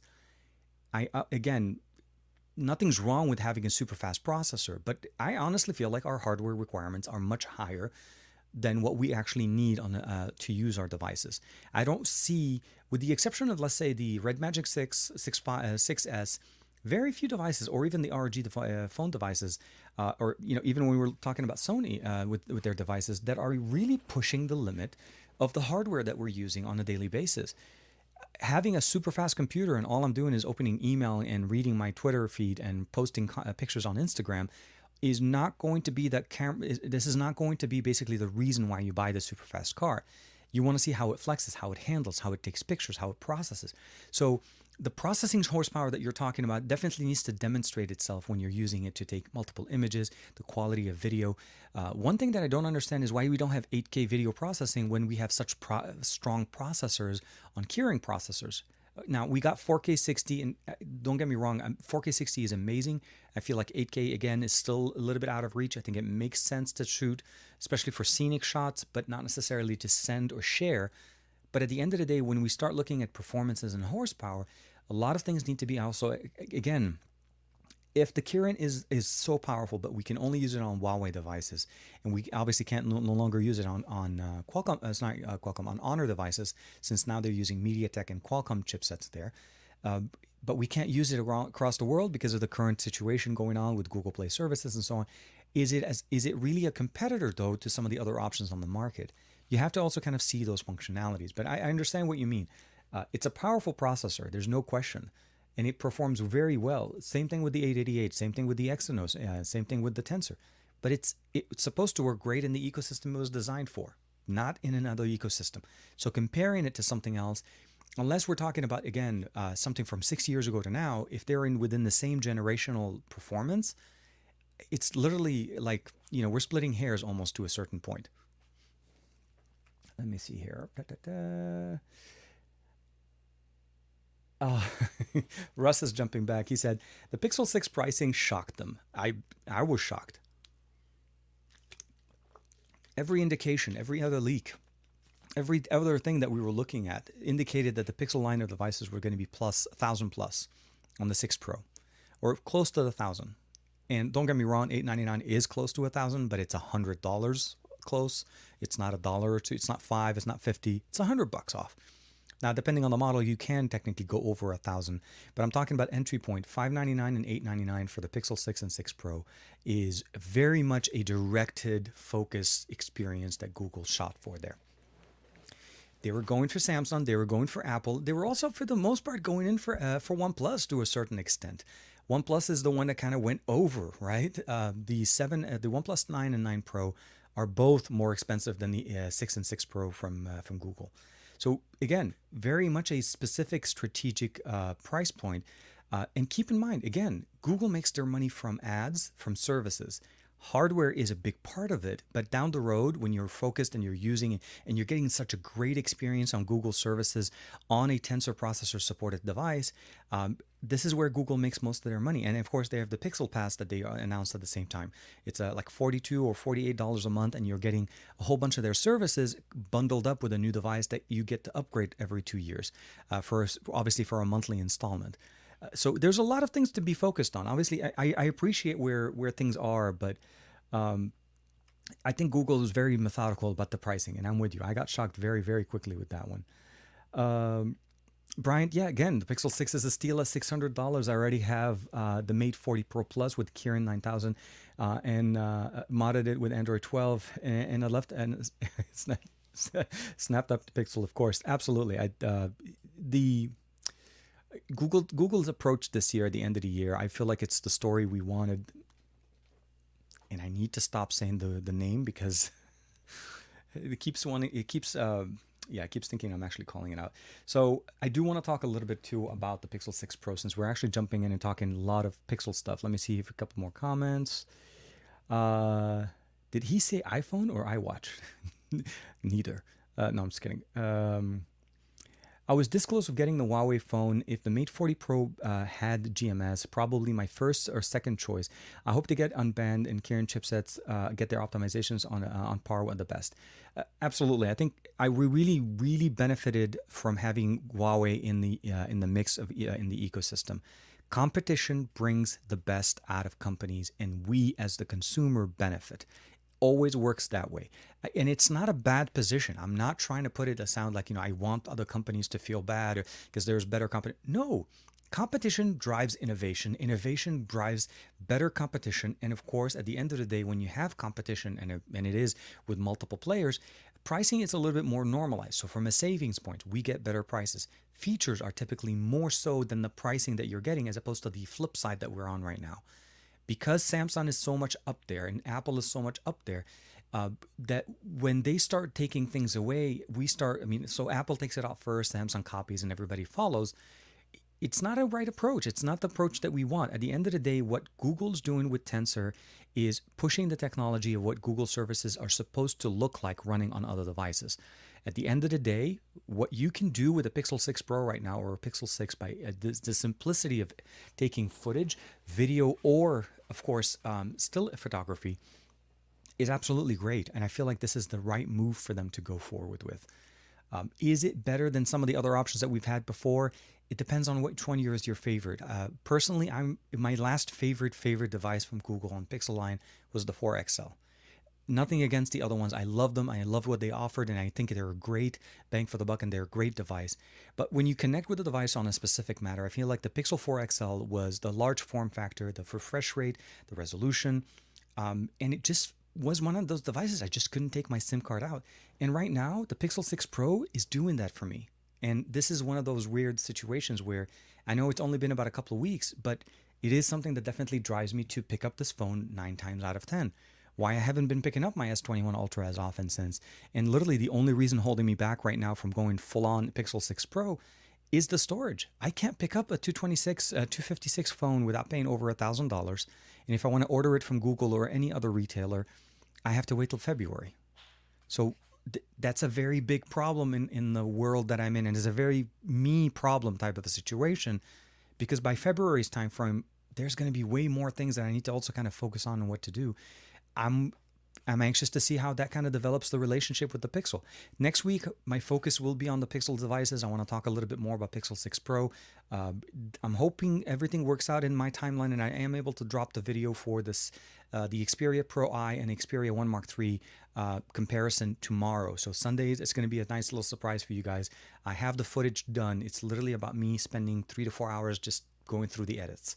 It takes that much time, especially when you're putting in images and comparing and documenting all of that good stuff. So I, I'm focusing on that, and, and I'm sure you guys will definitely enjoy seeing that, hopefully tomorrow. So if you guys are new to the channel, you haven't watched us before, you haven't joined, make sure you hit that like, subscribe to the channel, make sure you keep it here. And of course, socials, uh, T K, well, just look for me, T K Bay. Let the beard guide you on social media. It's very easy to find me. Oh, man. Let me see here. Da, da, da. Uh, Brian Allen's, yes, um, it killed me to know uh, there are phones that are better uh, from other manufacturers, but uh, no, uh, yeah, no one knows about them. Uh, and I don't know how many people are uh, are still interested in uh, the L G V series, but I didn't even know L G. So it is depending, absolutely. It's it's who, where you are, what market in the world, and how much money the companies are trying to get into that market. But it, at the end of the day, it goes by word of mouth. L G has has a has a big following in different parts of the world. But as a company, L G is more more so known for their T Vs and for their electronics, for their washers and dryers, their ovens. I mean, I have an L G oven in here as well. Uh, but their mobile devices are actually something that have stood out for the longest time for the hardware that they produced. Software has always been the challenge when it came down to L G. And I think that's one of the reasons why um, when you buy one, you look into it, and it, that may leave that weird feeling for you. Like, okay, I, I don't understand what the software is trying to do. I don't see any updates. And next time you upgrade, you're, you're probably going to base your decision based on your experience with your current device. So don't get me wrong. Wherever we are, we I am one hundred percent sure there are some devices on the market right now in different countries that I am not even aware they existed. But the fact of the matter is, it may be even a popular device, uh, depending on the region of the world that it's in. Uh, uh, okay, so Baron, uh, Baron of Gray Matter says, so the, uh, so the, the shortage of Pixel uh, Pro devices for sale is a fault uh, of Google. The S twenty-two Ultra will be out by then. Uh, can't see someone choosing a Pixel six Pro over Samsung. Again, that's why they're doing pre-orders. So it, this is a weird situation. They're not waiting for them to sell, they're waiting for them to deliver. So the people that are going to be getting them end of January, February, obviously, uh, by that time, you're right, Samsung would have announced it. By that point, we probably will have another version of Qualcomm. But again, what I would probably say to you here is this. A person that's picking up a Google or a Pixel smartphone is picking it up based on whatever criteria they fit made sense for them. They put in their money and they put in their pre-order to get. There is a slight possibility that Google is maybe able to ramp up production and maybe they'll be able to get things sooner. But there is shortages. There are concerns with hardware availability and and, and and basically silicon shortages. So it could also be just the fact of a supply chain matter situation and not something that Google could have predicted. I know they wanted to, and it's we'll say the same thing about Apple. Like, you know, Apple wants to sell everything on the uh, off the shelf. And for the last few years, Google's been challenged with that. They haven't been able to sell everything off the shelf for the, such a long time. And this is finally kind of like that comeback story for them. So we want to see exactly how that goes. So I'm hoping um, we'll see. We'll see. And, but I feel, oh, sorry, I take that back. People that love Pixels will pick up a Pixel regardless of when that's going on. But I feel like you're right. Once we start seeing the competition for next year, that could change the story a little bit and sales could dip a little bit, of course. I, I don't I, I don't uh, disagree. You know, obviously, supply and demand and availability, and depending what's available at the time, obviously, will dictate many, many things. Um, uh, Brian, oh, my twenty seventeen Acura uh, Honda N S X has a hybrid engine system that does zero to sixty in two point seven seconds. Um, I got that uh, car for seventy K, and it's a much nicer car than a Tesla W. Oh, my God, Brian Allen. Oh, my God. Okay, uh, shots fired. Of course, shots fired. Uh, definitely. Um, uses the same G P U as the Adreno six fifty. It has the same, uh, it is just overclocked. And so it depends on what you're looking for, Dominic. Uh, yeah, no, for sure. Oops, sorry. I think I jumped a whole bunch, but I think we're more closer to it. Uh, okay. So here, T K, if the V sixty had a fourteen forty, uh, uh, like a Q H D resolution display with ninety hertz on both displays, uh, it, uh, it that would be a no uh, no brainer. I know fourteen forty p and ten eighty p is not that different, uh, but something that I really noticed, it, it's a big difference. So the biggest difference, obviously, when you're looking at devices, one of the things that L G did with the L G V sixty is they did drop the resolution. The V fifty, or the depending where you got it, the V forty-five or the V fifty, were running a Q H D resolution. It's a higher refre- higher resolution display, but it wasn't running a higher refresh. L G, for the most part, did not jump into the high refresh rate game. They focused on giving you a very good, consistent sixty frames per second across the devices. And this is different even than some other companies at the time of them releasing that phone. For the most part, what you had is a variable refresh rate. So depending on which app you're in, it changes. You jump into the camera app, you could be at thirty frames per second, you could, and jump in other apps that are running at sixty frames per second. L G focused on that type of experience, and it, unfortunately, that was kind of like the, the tone. It went from the sixty or the V sixty to the Wing to the well, the V sixty to the Velvet to the Wing, and they focused more about engineering and multiple display approaches, what devices you can use and have mul- more functional things in them to keep you going and using them better at the end of the day. Um, so it, yeah, I, I'm totally with you. Uh, fourteen forty p, maybe ninety hertz would still be very noticeable. ninety hertz, when you jump from sixty, it's a fifty percent improvement, and I feel like more people will enjoy a ninety hertz refresh rate display, especially from them coming into the higher refresh rate um, game, Uh, than jumping into, let's say, a one twenty, because they will they'll notice the difference there, and they'll probably save a little bit of money there. Uh, oh my God. Uh, uh, okay. So, uh, first and foremost, I, I will say good, good morning. Thank you very much for hanging out with us at twelve thirty in the morning. I hope you had a great Saturday. I'm hoping that this is an end of an epic day for you, and hopefully you'll be able to rest and have an amazing day on Sunday. So for sure. Um, and if, I do want to say this, obviously, for anybody that does celebrate Diwali, I do want to say happy Diwali. I hope you guys had an amazing time. Um, and it is something, obviously, that a lot of people celebrate around the world. And I, you know, I just want to share that. And I uh, hope you guys are having a great time with that, of course. So, uh, yeah, for sure. Um, yeah, but you can cancel a pre-order. Baron, I can totally agree with you on, on canceling pre-orders. But again, people that are willing to wait that long, people that put in the order now, saying that they want to wait all the way to January, are obviously doing it for a specific reason. So keep in mind, there are many, many options. You could have gone with other options, going with carrier versions as opposed to going with unlocked. There are specific people looking specifically for this.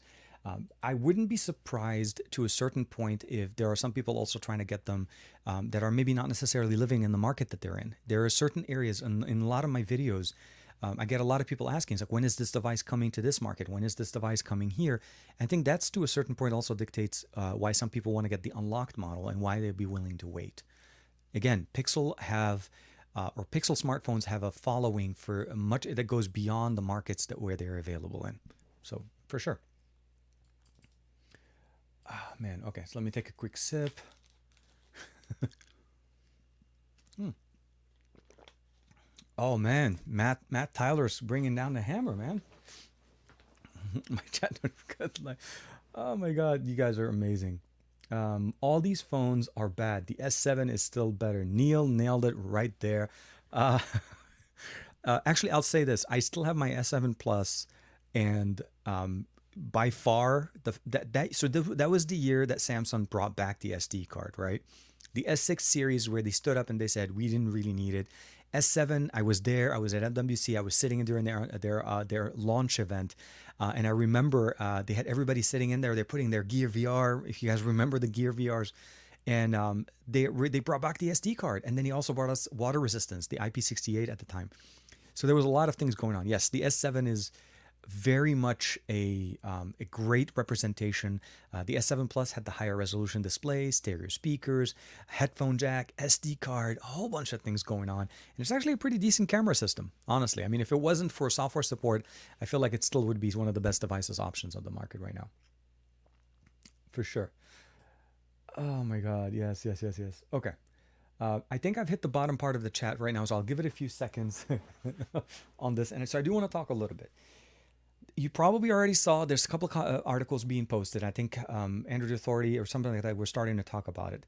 Uh, at the time of launch, Google announced both the Pixel six and six Pro will be supporting thirty watt of charging. So they specifically uh, posted uh, or at least launched the Pixel six. And this is not tuning. Oh, so here it is. So the Pixel six and six Pro will be supporting a thirty watt charger, which they sold. Uh, now, unfortunately, the thirty watt charger wasn't shipping at the same time as most devices, and those took some time. And I think most of the people that ordered them started to get them. So I got my device and I started to use it. Uh, to that point, or up to that point, I was using a forty-five watt gang charger.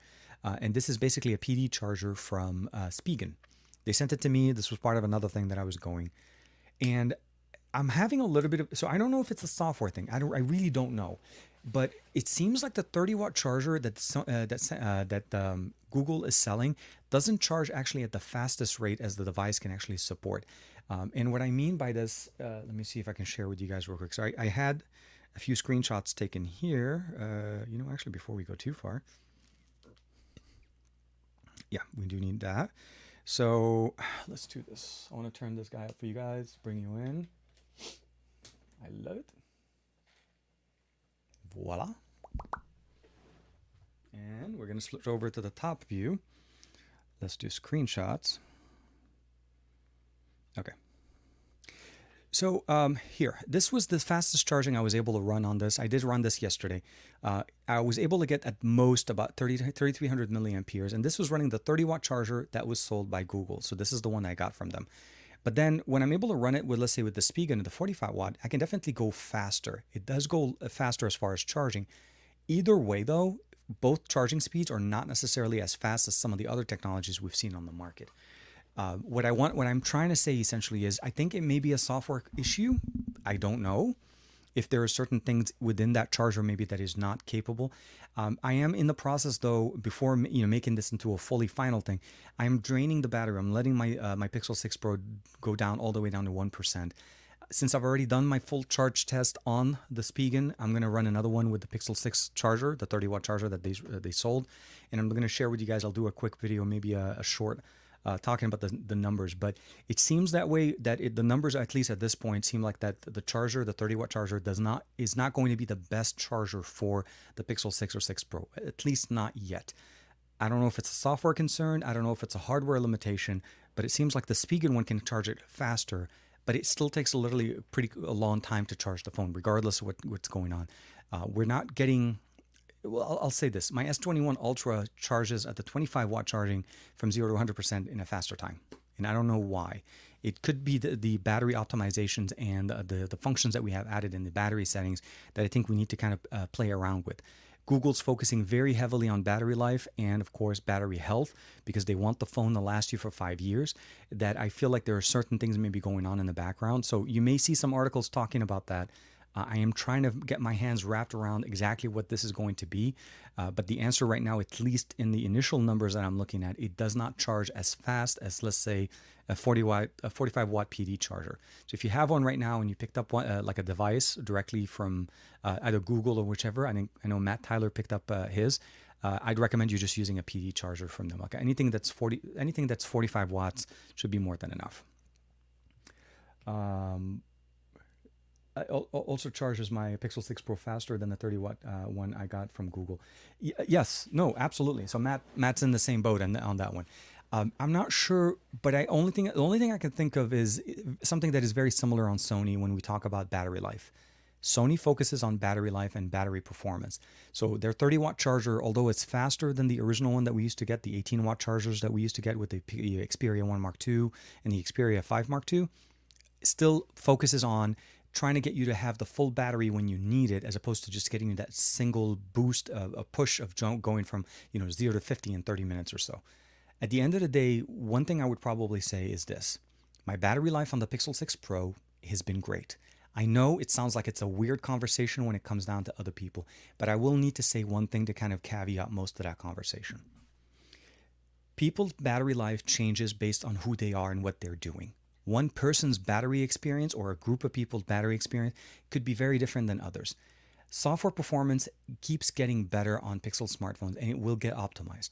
We have a five thousand milliampere battery. If you are on a good, solid connection for the internet, I'm talking about either Wi-Fi or even five G or even four G L T E, that makes a very big difference on how your performance of the smartphone goes, because it's not spending that much energy to catch a signal, not as much energy to try to go find it and keep you connected. So just think of those aspects or parts of the conversation when you're thinking of a battery life. But at least with charging, with Google smartphones, if you have an alarm set, let's say you have a six a.m. alarm that you're going to be waking up to, or four thirty or five o'clock, and you put your phone on the charger the night before and it's running low, guess what? Google's intentionally lower charging your phone, giving a much slower charge point to allow you to have a better, longer battery life, so that it charges at one hundred percent by the time that alarm hits the time that you're supposed to wake up. So when you wake up and you need to get the phone off the charger, disconnect it, and then you're looking at it, it'll be one hundred percent. Think of it in that aspect, and for the most part, I think anybody that picks up a Pixel six Pro should be able to last the whole day. There is no reason for it to die in the middle of the day. If you're going to be shooting a very heavy Uh, photos, images, and a lot of things where it requires to fully run the the, the C P U on, on an obviously higher performance. Uh, the brightness on the display will be much higher. I recommend bringing in a power pack, because any phone you use for that much time, and I'm talking about three to four hours worth of shooting, you're going to see battery deg- uh, the, the, the battery will drop faster. It's just expected. Uh, but on average, I'm getting about seven seven hours or so worth of screen on time on mine, and I feel like that that's pretty good. Uh, even with a five thousand milliampere battery, I feel like that's pretty good on a smartphone. So hopefully that makes sense for you guys. Uh, uh, what's the charging time for the Pixel six Pro? Uh, for me, it was almost an hour and forty-six minutes with the, uh, and this was with the Spigen. It wasn't actually with the thirty watt. I'm expecting that one to be different. But I want to make sure, again, the, the um, I haven't done a full charge test. Right now, I think I'm still on... I'm still down to nineteen percent. So I'm not even down to zero percent yet. Uh, so I want to have it go down to about one percent. I don't like to kill the battery all the way. And at that one, I want to see basically how long does it take to charge up to one hundred percent using the thirty watt. Don't get me wrong. I still think this one charges faster, and I have proof that it does charge faster, at least the device able to accept the capacity uh, much better. But what I'm worried about is why is the thirty watt charger from, from Google not performing as the best that this device can accept? You know what I mean? It's almost like uh, it performs better than thirty watts, but it doesn't want to do thirty watts. Like, I don't know why, but we'll have to see how that goes. Um, Aditya says, I'll still use my eighteen watt charger, uh, more than enough for me. Yeah, no, don't get me wrong. Um, most people that picked up Pixel sixes did not get a charger with it. So you had to either purchase it on on purpose or use something from like Anchor, Spigen, or some of the other options on the market. And keep in mind, some of the best chargers on the market, uh, Anchor, battery packs, and so on, are all great options. And I feel like that's probably where people are trying, or companies are trying to focus more on. Uh, this just, for me, I was surprised. That was mostly what I was surprised. Uh, there's still also the Pixel stand that's supposed to come out sometime in the near future. Um... So Neil says, I have one for work and another one for uh, from home, uh, and which is, okay, yeah, which fits in the pocket. I don't know, makes perfect sense there. Uh, okay, so Brian. B- uh, okay, so before X D A and flashing ROMs, I was a bit upset uh, about the L G V twenty and the V forty. The V twenty uh, was my first uh, with Android seven point oh, but uh, but the phone didn't uh, didn't la- okay didn't last within with eight. Oh, uh, with Android eight. Uh, the fully unlocked uh, L G V forty, twenty-four, uh, the the one that supports the twenty-four bands, uh, never got Android ten, so I'm mo- so I ended up modding it. Uh, one of the main reasons I got into modding and even working with, uh, you know, when I started on X D As and so on, uh, was because of the whole situation. Is I I was um, frustrated with the way they approached the software release at the time, and I'm talking about the fact this was around Windows Mobile. This is pre-Android, pre pre-Android existence. We even, you know, when Windows Mobile was the the reigning version of software running on smartphones at the time. It was that, Symbian, and, and basically BlackBerry. Um, that was the biggest thing. Uh, Windows uh, Windows Mobile, I think, once I say five, was released on my M D A, and I could not do anything with it. There was no software update. Microsoft was not pushing out any uh, any updates to this. They didn't have, that wasn't part of those conversations. But they were releasing new devices with versions like Windows six, uh, you know, Windows uh, five point one and Windows uh, six point oh, uh, Windows Mobile six point oh. So at the time, that was the biggest drive for me, and X D A provided me that solution. As time went on with Android and so on, that became even a bigger part of my life. And obviously, you guys have seen, and I'm sure you guys have already looked at some of my, or you know, content that I pushed out in the past. Long story short. At the end of the day, that's the beauty of where Android comes in and why I love Android. It's the possibilities, the function things, functional things, and the things that we can do to improve our experience if we hit a roadblock where, let's say, support is not there anymore. So yes, L G had the biggest thing, but I think also L G at some point started locking their devices even harder. Samsung tried to do the exact same situation. Um, you know, Tensor has their own limitations or concerns, but at the end of the day, the development community will always support you based on what you need, and what everybody wants to do is prolong the life of a device and getting us some of those features that we typically sometimes don't have. I'm with you. Oops, I just jumped like six thousand comment. Uh, should do a t-shirt. Been flashing ROMs since Windows Mobile twenty. mm. Davin, that's not a bad idea. Uh... Sorry, been busy flashing ROMs. Next. that that should be the shirt. Actually, I should write that down. Oh my God. Okay. I like yours. Uh, hold on. I got to flash it on the screen just to kind of keep it so I can catch it a little bit later on. What time is it? Uh, one thirty-eight. Okay. Uh, oh my God. Yeah. And then, uh, been busy flashing ROMs. Mm-hmm. I'm pretty sure I won't get into any any any, uh, any P R meeting. No, I'm just kidding. Uh, it, it is fun, though. It really is fun to be able to try different things on devices. Like uh, I was talking to Juan, and he was like, why did you install uh, the beta, the One U I four point oh beta on your uh, on the Z Fold? Honestly, because I wanted to see how it is and how bad it is and how, what the problems are. I mean, it, it will get updated to the full version when it's available. And I feel like it's a little bit easier for me than having to unlock the bootloader and lose functions of all my cameras on the Z Fold. Uh, this way, at least I get to try the, the the software in a more structured manner, at least approved. But uh, yeah, typically I would have done is just flash it, didn't care, and then try out the software and then just go back to stock and lock the bootloader if I really need to. You got it. T- you got it, T K. Yes. Oh, dude, Greg. Greg could definitely jump on, on board with me on that one, of course. Oh, man. Um, okay. So we are hitting that magic time of the uh, of the show where it kind of gets into the thing. If you guys are new to the show, haven't seen this before, uh, it's called TKception, and we do this little bit in the show that allows us to actually showcase some of the uh, contributors in the show, and you'll probably start seeing some hashtags in the comments uh, talking about TKception. This is very much part of what that is. Um, I want to say this much. And why that's going on, I'm going to actually kind of cover a little bit more things going on uh, here. Uh, one of the One U I features uh, on that One U I is limiting the charging to eighty-five percent. Remember when that feature was added with the Note seven? Or not the seven, the Note seven F E? Yeah, they limited the battery to that level because they didn't want the battery to have any problems. Um, what about the uh, what about the Samsung Note twenty-one? Okay. Uh, hey, man. Um, I appreciate uh Rathor's appreciate it, man. Uh T K's the appreciate it, man. Uh appreciate so t- let's let's kind of cover some of the things going on. We know that the Note twenty-one did not ex- will not exist, so there's not going to be a conversation. The leaks that we saw on Front Page Tech are leaks. We need to treat them as such and not take them as any kind of full-on coverage.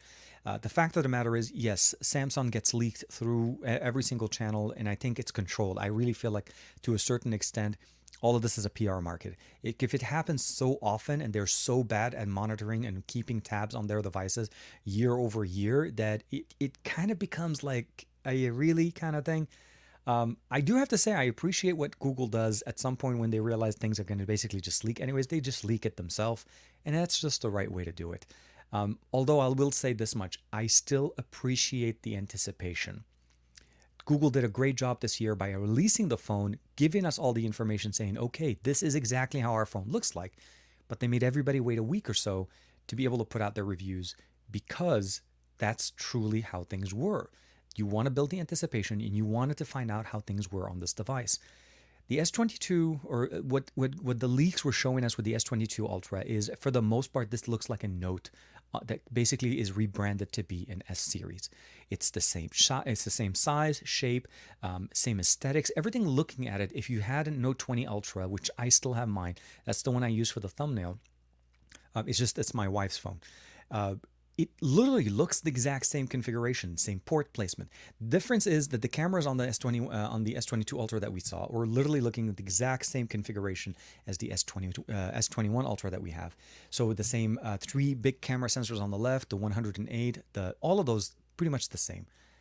If they bring back the S D card, and I'm saying that because technically the S series lost the S D card, and with this Note rebranding into an S series uh, and giving us an S D card, I think Samsung may be actually working on a better way to wing back some of the people that they've lost. Because there's no Note twenty-one, and all of the people that normally would have picked up the Note twenty-one, the niche market of, of Note owners, all are waiting to January, February, and they announce the new S series, and then they kick you with an S series with a Note hybrid. I feel like this is where Samsung's trying to boost up their performance and trying to bring back their sales. Again, combining the two markets. And if, if Jimmy Fire Dragon is on point and they do release a Note later on, we'll have to see how that kind of goes. I would love to see how things go with that direction. My concern and my worry at this point is this. I feel like the Note series is done. It's dead as it is. I don't think no, I don't think Google, uh, sorry, I don't think Samsung's going to come back at the end of the year with a new Note. I feel like this is probably where it's going to be for the S twenty F Es. Samsung has spread themselves too thin across different sections. They have the Note series, they have the A series, they have the uh, these uh, the Z series technically for the flips, and they're not getting the sales that they're used to be enjoying all the time. So they're trying to combine markets. The S Pen Pro works on everything that they release, and at the end of the day, you don't really need a Note. Now we actually have an even further information, potential information, that this could potentially basically be where the Note become the S twenty-two Ultra. And at that point, what's the point of the Note? I don't think I'm going to be having a big problem with it as much as I'm making it sound right now. But at least within the first waking up this morning and seeing everything posted about it like this, it, w- it took me back a little bit and it made me a little bit concerned. So, um, um, Shark FinTech, man, hey, hope you guys are doing good. Uh, The Note twenty Ultra five G is a great phone, abs- hands down, abs- absolutely. Um, to this day, still performs like a champ, works everything. I mean, it's only a year or so, I take that back. It's barely a year old. The phone should not miss a beat. but it still featured all of the all of the functions that we loved: an S D card, M S D support, an S Pen. Um, it didn't have the forty-five watt charging, and had a twenty-five watt charging and a forty-five hundred milliampere battery, but it felt like it was still consistent with what the Note series was going through. So they skipped the Note twenty-one, they give it to us on an S twenty-two Ultra. That's a smart move. It's a great move for them to do it. Don't get me wrong. They're combining their S and Note series together because their S series is suffering. It, they're not bringing a lot of people from the Note series because I don't feel like they sold, even though the Note series um, are technically supposed to be slightly better than the S series because they come later in the year, it's still a much smaller group of people that bought Note devices. They're typically more expensive and, again, very niche. But combining the two should be able to provide them a boost into their S series, which is, I think, what they're trying to do by eliminating the things. So we'll, we'll have to see how that goes. Okay. So now that we have it here, let me go ahead and bring up a couple of our comments real quick. I think I, sh- I should have seen them, quite a few of them here. Ba, ba, ba. Uh, uh, let me see here. I th- why do I feel like I missed a whole bunch? Okay, here it is. Da, da, da. Okay. And let me do that. Okay. So with that being said, I'm going to go ahead and share the screen. And again, this is a way for us to kind of... Um, it's a visual effect. The best way to say it is like this. Uh, so with that being said, again, thank you very much for everybody for hanging out with us. Uh, Greg, as always, big champ. I hope you feel better, man. Um, again, take care of yourself. Take some pain meds if if it's not feeling better yet. Uh, and please be careful. That's the best way to get, kind of go with that. Uh, Matt Tyler, the man, the king, the myth himself, uh, definitely going for the Darth Sith uh, look for some reason. Like, I, I don't know, Darth, Darth Sithias and... I will say this, I can see what he's doing right now. He's gunning for the beard, but Matt, we're going to need you to color. We need you to put in a couple of white stripes, and then, then we can have, a, you know, the brother from across the pond kind of thing. We'll have a nice show together, you and me. Uh, but yeah, Call of Duty, man, we need to get some hours in there. I know Vanguard got released. I, I ended up skipping that one, at least for now. Uh, I'm focusing more, uh, trying to just finish the, the battle pass. Uh, of course, Dominic Juan, thank you very, very much. TKception, T K Google Bay, T K Pixel Bay, Sony Bay, Super Saiyan, of course, Goku, always, always with us. And of course, Teslas. Um, something to have to say, if you've ever tried, if you've ever test drove a Tesla, you truly understand what it offers. Um, it's a very different way of driving a car. It's a very different car to start with, but it truly feels like you're driving something from the future. When you've when I, you've driven as many cars as I've driven in my life, when I got into a Tesla, I felt like this is the thing I've been waiting for. And that's one of the reasons why I like the cars. Uh, and of course, uh, Jimmy Fire Dragon covering us with everything with TKception, Pixels, T K Pixel, uh, stay hydrated. Thank you very much. I know it was a, it's definitely a very engaging, hmm, an amazing show. We have so many people hanging out with us today. And I always appreciate all the love, all the support that you guys are doing. Um, There is going to be an audio version of this podcast if you guys want to check it out, as well as obviously connect with me on social medias and, and make sure you subscribe so you can make sure to get that notification. Uh, so Xperia Pro-I versus Xperia one Mark three is going to be coming out tomorrow. Pixel six reviews and uh, basically discussions are going to be focused on. And of course, some other little pieces of tech that I have a little bit. I may have a, there may be something new coming up that I can't share with you guys yet next week. So I'll say that much. Uh, so for sure, definitely very, very much. Uh, and of course, uh, Todd uh, Todd um, Grudzinski. Hopefully, I'm saying that correctly. TKception, love the videos, man. They're uh, they're so in depth, especially when it's uh, the first time person getting into a smartphone and stuff keeping up. I always try to do that. At the end of the day, what my goal is to give you, because you're gonna find videos that look pretty and cinematic, and there are so many of those. But when you're buying a phone, when I'm buying a phone or buying a T V, I actually want to see all of those details before I buy it. I don't want to be surprised when I get the phone. You know what I mean? Like, this is the type of experience a lot of us will find because you buy into the, I'm not going to say the hype, but like the commercial version of it, right? It looks pretty. They cover general things, which I don't mind. I mean, I feel like they focus on the more important pieces. But at the end of the day, when you live in with something, this is the stuff that you check in. So my goal is to provide that experience. So for sure. Thank you, man. Uh, man. Everybody hanging out with us, of course. Matt Tyler, the man, the myth himself. Thank you very much, man. Davin Davis kicking it with us, of course. Uh, and, of course, everybody hanging out with us uh, on this Saturday. Again, November. We are in November. If you are living in the U S, I will say this, tomorrow is going to be where time changes for that, so it's going to fall back. We're going to gain an extra hour of sleep. I'll see how I handle that one. I typically don't do well with extra hours of sleep, but I'll see how that goes. Aditya Anil, the Mister Cumberbatch of our show, and um, TKception, TKRBay, T K Super Saiyan Bay, of course. T K uh, excited to, uh, for the revival of the Samsung Galaxy Note. Oh, I love that t-shirt. The color combination is awesome. Thank you very, very much. Oh my God, Aditya kicking it out of the park. Man, dude, you are such a guy. Thank you very, very much. Um, so let's go ahead and stop the share screen real quick here, and I'll bring it back to my main screen here so we can keep keep talking a little bit more. Um, uh, evening. Oh, uh, Peter Tech, man, welcome back. Welcome. Rakami T V, wish the same to you. Oh my God. Oh my God. Okay. Guys, um, Rakami T V, big, big fan of their show. Massive Qatari uh, channel. Um, it, based in Qatar, Mister Q, the main man on the show. You, uh, you will know if you ever follow them. Uh, big fan of their show. Always love having them on the show with us. Uh, and big, big supporters. Uh, this, I'll say this. Mister Q from Rakami T V is the reason why I have an Arabic channel. The only, he walked up to me at Google I O and he looked at me straight and he said, Tarek, you speak Arabic. Why don't you have an Arabic channel? And I looked at him and I had that weird verklempt look on my face. It's like, no idea. I, I don't know why. I never thought of it. And seriously, the that same day, it was the, around the Pixel three A launch, I started the Arabic channel. I posted my hands-on on the first time on the Arabic channel, Pixel three A. So absolutely, thank you very much. And thank you very much for the support. Uh, everybody else hanging out with us, Jeff Hamilton in there as well. Um, anyone, anyone in the chat with the Pixel six Pro, not from the, uh, not, not that didn't come from an iPhone twelve Pro Max or an S twenty-one Ultra, uh, that has no regrets. Uh, leave, leave the phone. Okay.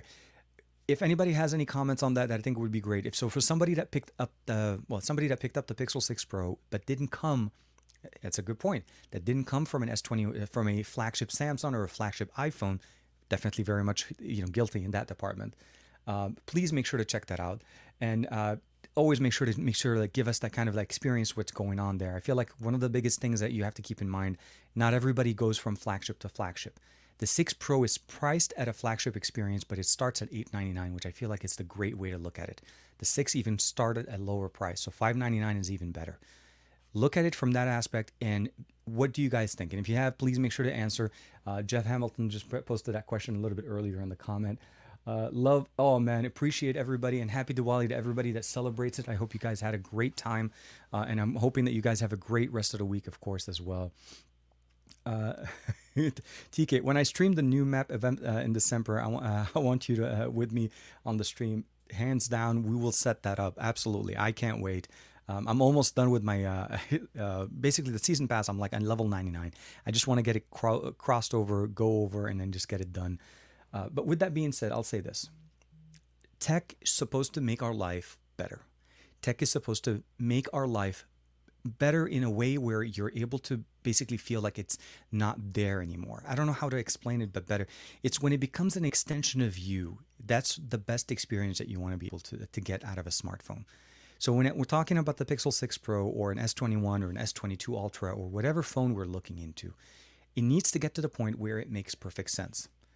I'll say this. When I was doing my comparison between the Pixels, uh, the Xperia Pro-I and the one Mark three, the first thing and the one big thing that always, always end up happening to me is I never thought about it. I just pick up the phone and I take a camera and I turn on my Camera Pro app and I jump in and I start doing my photography. There's an instinctive function that Sony knows how to make camera people that use cameras or D S L Rs feel comfortable. That's what works for them. Google is building a device that gives you the comfort zone of what you normally expect from what Google services are supposed to be on a, on a phone that they created, they can manage, they, they can update, and they can make better. So judge the device by what it does, and I hope you can find a device that feels like it's an extension of you so that you can get that experience and it becomes that natural connection between you and tech. It's not supposed to be complicated. It's not supposed to be, uh, you know, a rocket science. It literally is supposed to be natural, where I get a notification, click it, goes away, and I don't have to think about it. So have a great weekend. Uh, sorry, have a great weekend. I don't know why I skipped the end at the end. Um, be good. Try to connect with somebody you haven't connected with for some time. And of course, I'm sure everybody that hears from you will definitely be very happy. Um, I'll see you guys next week for another episode of Saturday Morning, uh, obviously Saturday Morning with Tech. Uh, and of course, keep an eye out for the best of our week. There's going to be a little bit of a time change there, and we'll just give you guys a little bit of a heads up. Uh, but we'll definitely get, uh, you know, keep it with you guys. And Matt and I were definitely going to have a chance, hopefully, uh, to be able to play some Call of Duty. New maps are coming up very, very soon. Take care, everybody. Thanks to everybody, Aditya, Greg, Matt, um, Dominic Wong, of course, uh, Rakami T V, Mister Q. Hopefully you're doing great as well. Uh, Greg, uh, Jeff in there, Pe- uh, Petter Tech as well, as well.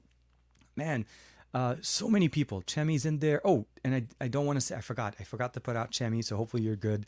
Please be, uh, hopefully, don't, don't, don't worry, man. I didn't forget it. Uh, El Josa's in there as well. Uh, Adam is in there as well. Um, Shark FinTech. Uh, dude, everybody. Tech for your needs. Oh, my God. So many people. Russ, uh, you know, uh, Rathers Edding. Uh, hopefully, you're, I'm saying that correctly. Uh, I even saw uh, Marilyn at the beginning. So, and of course, thank you, everybody, for all the super chats. I'll see you next week. Be safe. Bye-bye for now.